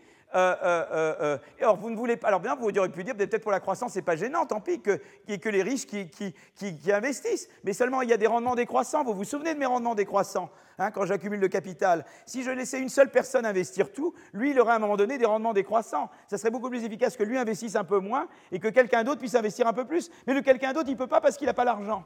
C'est là que vous voyez de redistribuer, c'est important. Vous comprenez? C'est la combinaison des contraintes de crédit, des inégalités et des rendements décroissants par rapport à chaque investissement individuel qui fait que pour la croissance, c'est bon de redistribuer. Parce que si, c'est un seul individu qui redistribue, à un moment donné, il rentre dans des rendements décroissants. Alors que ça aurait été beaucoup plus utile qu'il, par exemple, euh, voyez bien, vous, voilà, j'ai une entreprise, je ne peux pas tout contrôler, il faut qu'on partage avec d'autres. Et puis alors, il y a une autre euh, source d'inégalité, il y a une autre raison pour laquelle trop d'inégalités, c'est mauvais pour la croissance, c'est la, coopération. C'est par exemple, euh, vous alliez au, euh, par exemple en, Colombie, vous voyez, qui est un État, ça m'a toujours intrigué la Colombie, parce que ça ressemble, ils veulent beaucoup imiter la France, mais ce n'est pas du tout comme la France. Voilà. Donc euh, c'est un pays en surface comme la France, voyez, le droit, hein, le, civil law, etc. Ça a vraiment l'impression qu'on est en France. puis on, on, gratte un petit peu, et puis on voit que c'est tout à fait une jungle différente. et si vous voulez, vous alliez là-bas et vous aidiez à Bogota, les gens me disaient que si tu vas là-bas et tu te fais voler tout le temps. Pourquoi? Parce que tu es un pauvre en Colombie, Qu'est-ce que tu, tu n'as pratiquement qu'une chance d'arriver à un niveau d'éducation. Donc tes revenus, si tu es honnête, sont très bas. Si tu voles, ils seront très hauts, ils sont plus élevés. Donc, donc la, la, de vol est grand. Dans un pays très inégalitaire, eh bien, l'attrait, de, de, de s'engager dans des activités non légales devient beaucoup plus important. Et on redistribue par la force, puisque l'État ne redistribue pas, je me fais ma redistribution moi-même. Donc, si vous voulez, on sait, il y a eu des études qui ont montré que dans les pays très excessivement inégalitaires, il y a de la violence, il y a du crime, il y a, euh, euh, il y a voilà, de la non-coopération. Et donc, si vous voulez, ça, ça, évidemment, ça porte atteinte à la croissance. Donc, si vous voulez, on sait que l'inégalité extrême n'est pas bonne pour la croissance. L'inégalité extrême au sens de, de Gini euh, proche de 1, vous voyez ce que je veux dire C'est de ça que je veux parler, ou de, de trappe de pauvreté gigantesque. Donc, on sait que ça, c'est pas bon. Donc, si vous faites simplement de dire, voilà, quel est l'effet de l'inégalité sur la croissance, ben, ça va un peu, hein, c'est un peu comme le... Ça va, un peu, ça va un peu dans tous les sens. Vous voyez Donc, euh, vous ne pouvez pas vraiment comme ça conclure à quelque chose. Voilà, parce qu'il y a des effets dans différentes directions, notamment ceux que je viens de mentionner. D'accord? Alors, il y a eu des études, évidemment. Moi, j'avais fait beaucoup de, fait des travaux, d'autres aussi, sur chacun de ces effets-là. Euh, il y a eu des travaux d'Alesina et d'autres sur l'inégalité comme source de violence. Euh, Roderick Alesina. Moi, j'ai beaucoup travaillé sur l'imperfection de marché de crédit, rendement individuel décroissant. Euh, euh, il y a eu, voilà, tout ça a donné lieu à beaucoup de travaux. Je vous les résume là en trois minutes parce que je n'ai pas le temps. Mais ça, c'est toute une littérature sur les effets contradictoires de l'inégalité sur la croissance. Donc là, on n'a pas. Alors, mais maintenant, et, donc, et, d'ailleurs, les études empiriques, Banerjee, Duflo et d'autres, ne font pas apparaître d'effets systématiques des inégalités sur la croissance. Évidemment, tout ça se mélange comme une espèce de grosse salade russe, et, il se passe, et voilà, et on voit rien. Donc, si vous regardez les effets de l'inégalité au sens large sur la croissance, vous ne verrez rien. Donc, une approche beaucoup plus, euh, euh, euh, à mon avis, utile pour réconcilier inégalité, croissance et maîtrise des inégalités, c'est de dire, ben voilà, quels sont les leviers de la croissance dans les pays avancés. Dans les pays avancés, eh bien, les leviers de croissance, on sait, on sait, différentes études l'ont montré, que c'est d'abord l'éducation et l'éducation supérieure. Ça, j'en ai parlé longuement la semaine dernière fois. Donc ça, je n'ai pas besoin de vous le dire. Euh, j'ai parlé d'un marché de la concurrence. Donc ça, je vous en ai déjà parlé. Ça, vous le savez pas maintenant. D'accord? Le marché du travail aussi, dynamique, c'est important. Si je veux une économie, euh, on sait que l'économie de la croissance dans les pays avancés est basée sur l'innovation. L'innovation, c'est la destruction créatrice. Ça veut dire qu'il faut pouvoir facilement eh bien, euh, embaucher et, débaucher. Donc il faut un marché du travail qui permette cette flexibilité. Évidemment, il faut en même temps qu'il y ait sécurité des revenus et, formation professionnelle, que nous n'avons pas vraiment chez nous. Bon, voilà, donc en tout cas, euh, et puis il y a d'autres aspects, notamment la stabilisation macroéconomique, l'idée que le long du cycle économique, c'est important que les, entreprises puissent maintenir leurs investissements innovants. Donc ça veut dire que ici on a beaucoup d'instabilité macroéconomique, ils ne pourront pas maintenir leurs investissements innovants. Voilà. Et puis il faut une politique fiscale incitative, c'est évident. Euh, c'est voilà une fiscalité qui ne décourage pas l'innovation. Donc on sait que ça c'est des leviers de croissance dans un pays développé. Alors maintenant, on peut se dire, moi, la, voilà, la chose qu'on peut faire, c'est au lieu de dire la relation entre croissance et inégalité au sens large, la manière de prendre le problème, c'est de dire prenons levier par levier et regardons l'effet qu'a chaque levier sur les différentes mesures d'inégalité que nous avons considérées. Et, donc prenons-les un par un. Donc on peut commencer par l'éducation. Alors l'éducation, c'est très sympa parce que l'éducation, ça va dans le sens que vous voulez complètement. Ça, ça, vous donne tout ce que vous voulez. Parce que davantage d'éducation, là je mesure l'éducation par la performance au test PISA. Vous voyez, les pays qui vont plus à droite, c'est des bons tests PISA qui sont les tests qui mesurent, dont j'ai parlé la dernière fois, donc je ne vais pas en parler trop, mais on avait vu cette figure la dernière fois, et on voit que, on sait que la croissance est reliée au niveau d'éducation, mais il se trouve qu'également, le niveau d'éducation est relié à, euh, euh, on va voir, euh, donc on sait que c'est un premier levier. Alors je vais revenir sur l'effet que ça a sur l'inégalité. Mais on sait déjà que l'éducation, c'est bon pour, pour la croissance. On sait également que quand vous êtes proche de la frontière technologique, un État américain proche de la frontière technologique, l'éducation supérieure est aussi particulièrement bonne pour la croissance par l'innovation. D'accord? Tout ça, vous le savez déjà. Je ne vais pas reprendre ce qu'on a fait la dernière fois. D'accord? Donc ça, c'est des leviers de croissance. Éducation, éducation supérieure. La concurrence, vous vous rappelez de cette figure, les, firmes en bleu, c'est les firmes proches de la frontière technologique, les firmes en rouge, celles qui sont loin, et on sait que la, concurrence, c'est bon pour la croissance dans les firmes qui sont proches de la frontière. évidemment, les pays les plus avancés ont plus de firmes bleues que de firmes rouges. Donc plus un pays est avancé, plus la concurrence est bonne pour la croissance. Je fais des révisions là. Hein. Vous voyez, je fais des révisions. Hein. Euh, donc ça, on le sait. Le marché du travail, c'est la même chose. Et là, il y a un truc très intéressant, c'est la macroéconomie. C'est une figure que j'aime beaucoup parce que ça, c'est ma réponse à tous ceux qui disent qu'il ne faut pas faire de réformes structurelles. L'idée, c'est que là, je, fais une politique monétaire plus contracyclique, c'est-à-dire plus à la Draghi, avec du quantity easing en récession. Et on voit qu'une politique comme ça, elle a beaucoup plus d'effet sur la croissance quand j'ai un marché des biens euh, euh, euh, et services beaucoup plus libéralisé que quand j'ai un marché des biens et services beaucoup plus rigide. Donc il y a une complémentarité entre réformes structurelles et, et politique macroéconomique qui soit flexible. Bon, ça, c'est tout ce qui est bon pour la croissance. Je n'ai pas parlé d'inégalité maintenant. D'accord? Donc maintenant, je vais parler d'inégalité. On les prend un par un. Donc qu'est-ce que j'ai dit? Éducation, éducation supérieure. 1. Marché des biens et services. 2. Marché du travail. 3. Et politique macro-contracyclique. 4, d'accord? Et, combiné d'ailleurs avec le marché des biens, c'est particulièrement bon pour la croissance. On sait que ces quatre-là sont très bons. Évidemment, la fiscalité, une fiscalité favorable à l'innovation, c'est très bien aussi. Alors maintenant, regardons l'effet sur la mobilité sociale de l'école. Eh bien ça, je reprends les, figures de M. Chetty et je vois que les, endroits où la mobilité sociale est plus grande, c'est également les endroits, voyez, où là, où vous avez euh, euh, les meilleurs scores, c'est l'équivalent des PISA. C'est-à-dire que quand vous avez des meilleurs tests PISA, vous avez une, mobilité sociale plus grande. Donc, avoir un bon, un bon système éducatif, comme en Finlande, avec qualité des professeurs, tutorat, et puis avec une université accessible à tous et de bonne qualité, c'est pas seulement bon pour la croissance, c'est bon pour la mobilité sociale. Donc ça, c'est du gagnant-gagnant. D'accord? Ça, je prends. Je prends ça. D'accord? Ça me donne de la croissance, de la mobilité sociale. L'éducation et l'éducation supérieure, je prends. Alors maintenant, vous me direz, mais euh, qu'est-ce qu'il en est de la, de la, flexi, de la hein, flexibilité sur le marché du travail? Moi, j'appelle ça la flexsécurité. Et là, c'est très intéressant parce que ce que j'ai en, euh, euh, euh, là, je regarde en fait des mesures inverses de mobilité sociale. C'est la différence de revenus entre des, enfants de parents riches et de parents pauvres. Donc plus grand, ça veut dire moins de mobilité sociale.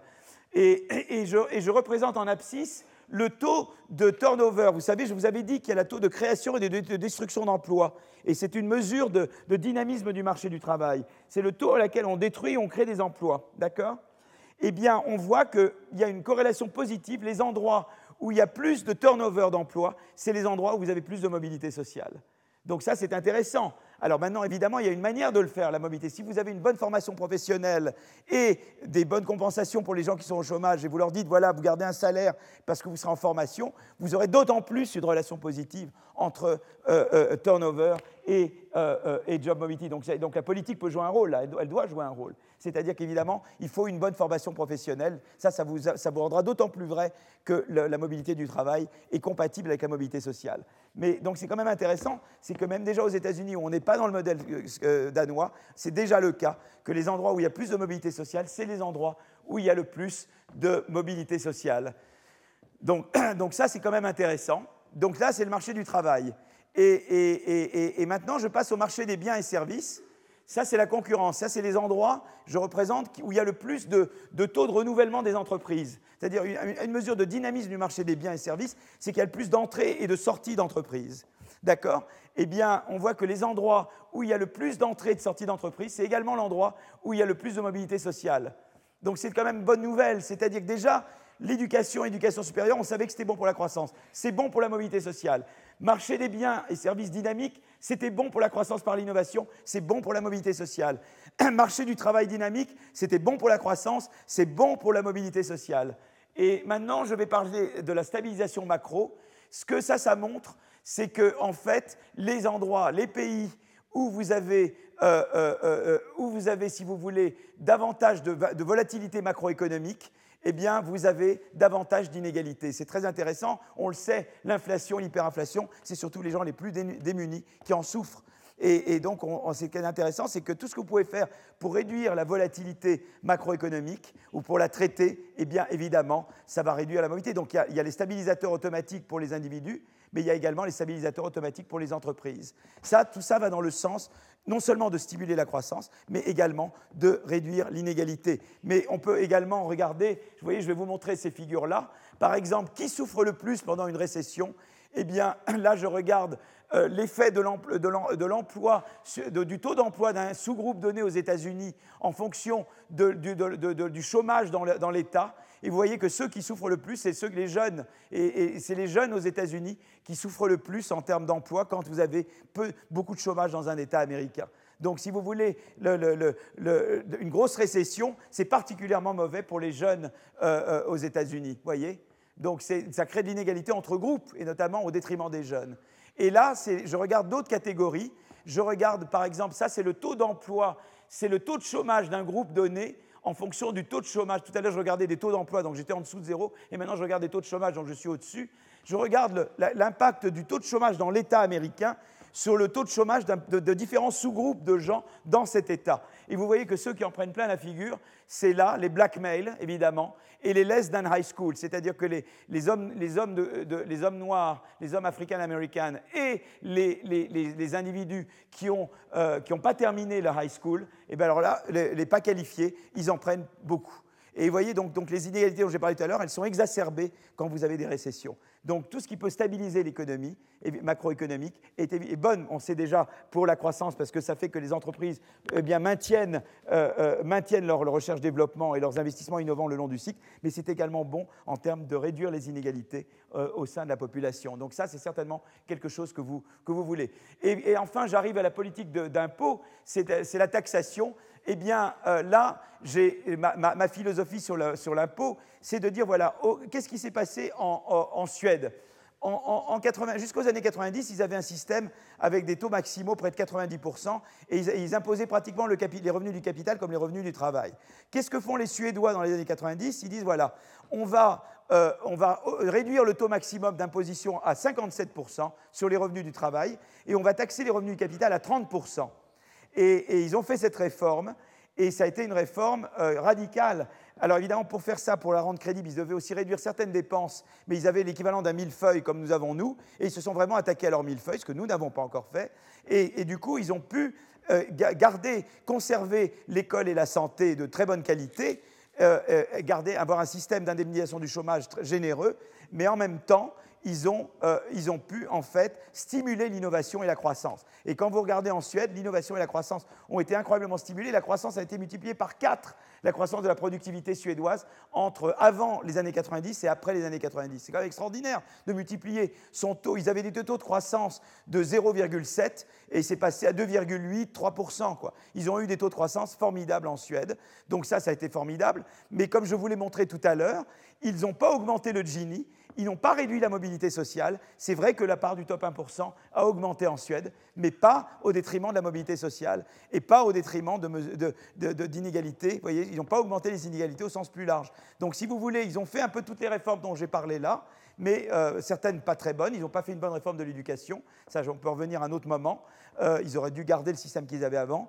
Mais si vous voulez, ils ont, euh, ils ont montré qu'on peut faire des réformes qui, vont stimuler la croissance et en, gardant le côté euh, inclusif, voyez Et c'est ça qu'on peut faire. Donc, ils voulaient une, taxation qui soit redistributive, mais qui ne décourage pas l'innovation et qui distingue entre les bonnes et les moins bonnes. Alors il n'y a jamais l'inégalité, c'est jamais bon, mais disons que dans les sources de top 1%, il faut savoir distinguer l'innovation des autres. Ça ne veut pas dire qu'il ne faut pas du tout taxer les innovateurs, il faut taxer tout le monde, mais il faut, on ne peut pas traiter le, par exemple le capital mobilier et immobilier de la même manière. Et il y a différentes choses, en tout cas des leçons à tirer de ces expériences. Je ne dis pas qu'il faut copier ce qu'ils ont fait, mais il faut faire une, une réforme intelligente de l'État et de la fiscalité. Et si vous voulez, c'est un petit peu ce qui manque souvent, c'est que ceux qui réfléchissent à la réforme fiscale, ne regarde pas ce qui se fait ailleurs et ce qui marche bien ailleurs et d'essayer de comprendre pourquoi ça a relativement bien marché ailleurs. Donc je crois que c'est souvent un bon filon. Quand j'ai parlé de réforme de l'université, vous vous souvenez, j'ai parlé de d'autres systèmes, d'autres pays. J'ai regardé les, tests Shanghai ou les classements ou les, citations, des, les, brevets, les citations d'universités dans d'autres pays. J'ai essayé de comprendre où ça marchait relativement bien. Et on a vu l'autonomie, on a vu le rôle de ça. Ben, je crois que dans toute réforme, ça ne veut pas dire qu'il faut copier les autres, mais c'est important de faire ce qu'on appelle du benchmarking, c'est-à-dire de regarder ce qui se passe ailleurs, quitte après à faire des études plus micro, comme on fait entre États américains, on pourrait faire ça d'une région à l'autre en France, pour voir si ce qu'on voit en termes de comparaison internationale se retrouve à un niveau plus micro. Et si on voit que ça se retrouve de manière systématique, alors on a quand même des, ça nous donne des, des lignes de force pour penser une certaine réforme. Parce qu'en fond, quand vous faites une réforme fiscale, vous vous dites, quel est le but? Pourquoi vous voulez une réforme fiscale? Qu'est-ce que j'en attends?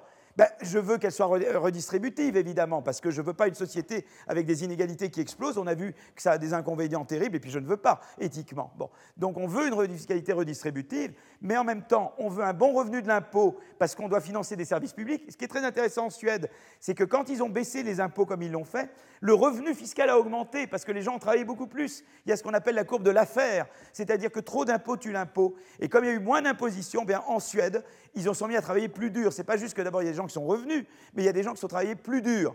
Et donc ils ont eu un revenu fiscal supérieur. En fait, le revenu fiscal a augmenté en Suède après la, réforme fiscale et il n'a pas diminué. Et donc ils ont pu financer, continuer à financer l'école, la santé, l'université, le marché du travail, etc.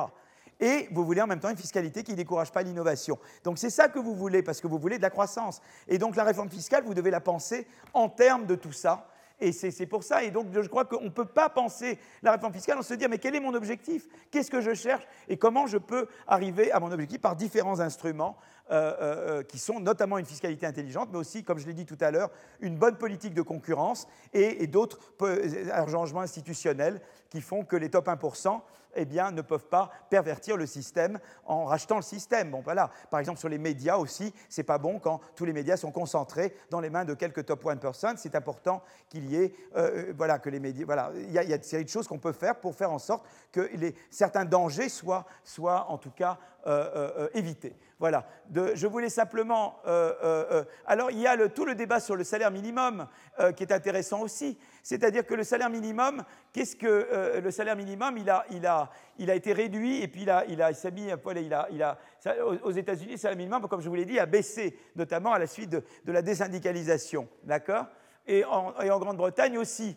Mais ce qui est intéressant, c'est de se dire à quel niveau doit être le salaire minimum. Et là, il y a tout un débat. Et, le débat est le suivant. Si vous partez d'une situation où vous n'avez pas de salaire minimum, eh bien, d'augmenter le salaire minimum, c'est une manière de réduire l'inégalité, certainement. Quand Obama dit je dois augmenter le salaire minimum, c'est important. Quand Tony Blair en Grande-Bretagne a dit je dois augmenter le salaire minimum, ça réduit l'inégalité dans ces pays parce qu'il était à un niveau très bas. Il avait perdu énormément de pouvoir d'achat sous Thatcher ou sous Reagan. Mais la question, c'est que si vous avez un salaire minimum qui augmente plus vite que la productivité, qu'il augmente trop vite, alors là, vous avez un problème, vous comprimez trop la, la distribution des salaires, et vous avez un problème, c'est que ça peut décourager l'embauche. Et là, alors, l'inégalité se remet à augmenter. Donc c'est très intéressant. Si je devais représenter euh, en, horizontal le salaire minimum et en, vertical l'inégalité, eh bien, il y, a, un effet de courbe en nu à nouveau. Partant d'un salaire minimum très bas, de l'augmenter réduit les inégalités. Mais si vous augmentez trop haut, vous réaugmentez les inégalités parce que vous, vous réduisez l'embauche et donc vous augmentez l'inégalité entre ceux qui ont un travail et ceux qui n'en ont pas. Donc ça veut dire qu'il faut compléter le salaire minimum par d'autres instruments de lutte contre la pauvreté. Il y avait le RSA, le la PPE ou ce qui en tient lieu. Et donc je crois qu'il faut plusieurs instruments de lutte contre la pauvreté. Le salaire minimum en est un, il est important. Il n'est pas question de le réduire, mais il est question de l'augmenter d'une manière modulée, qui dépend de la région, qui dépend du coût du logement, qui dépend de différents facteurs.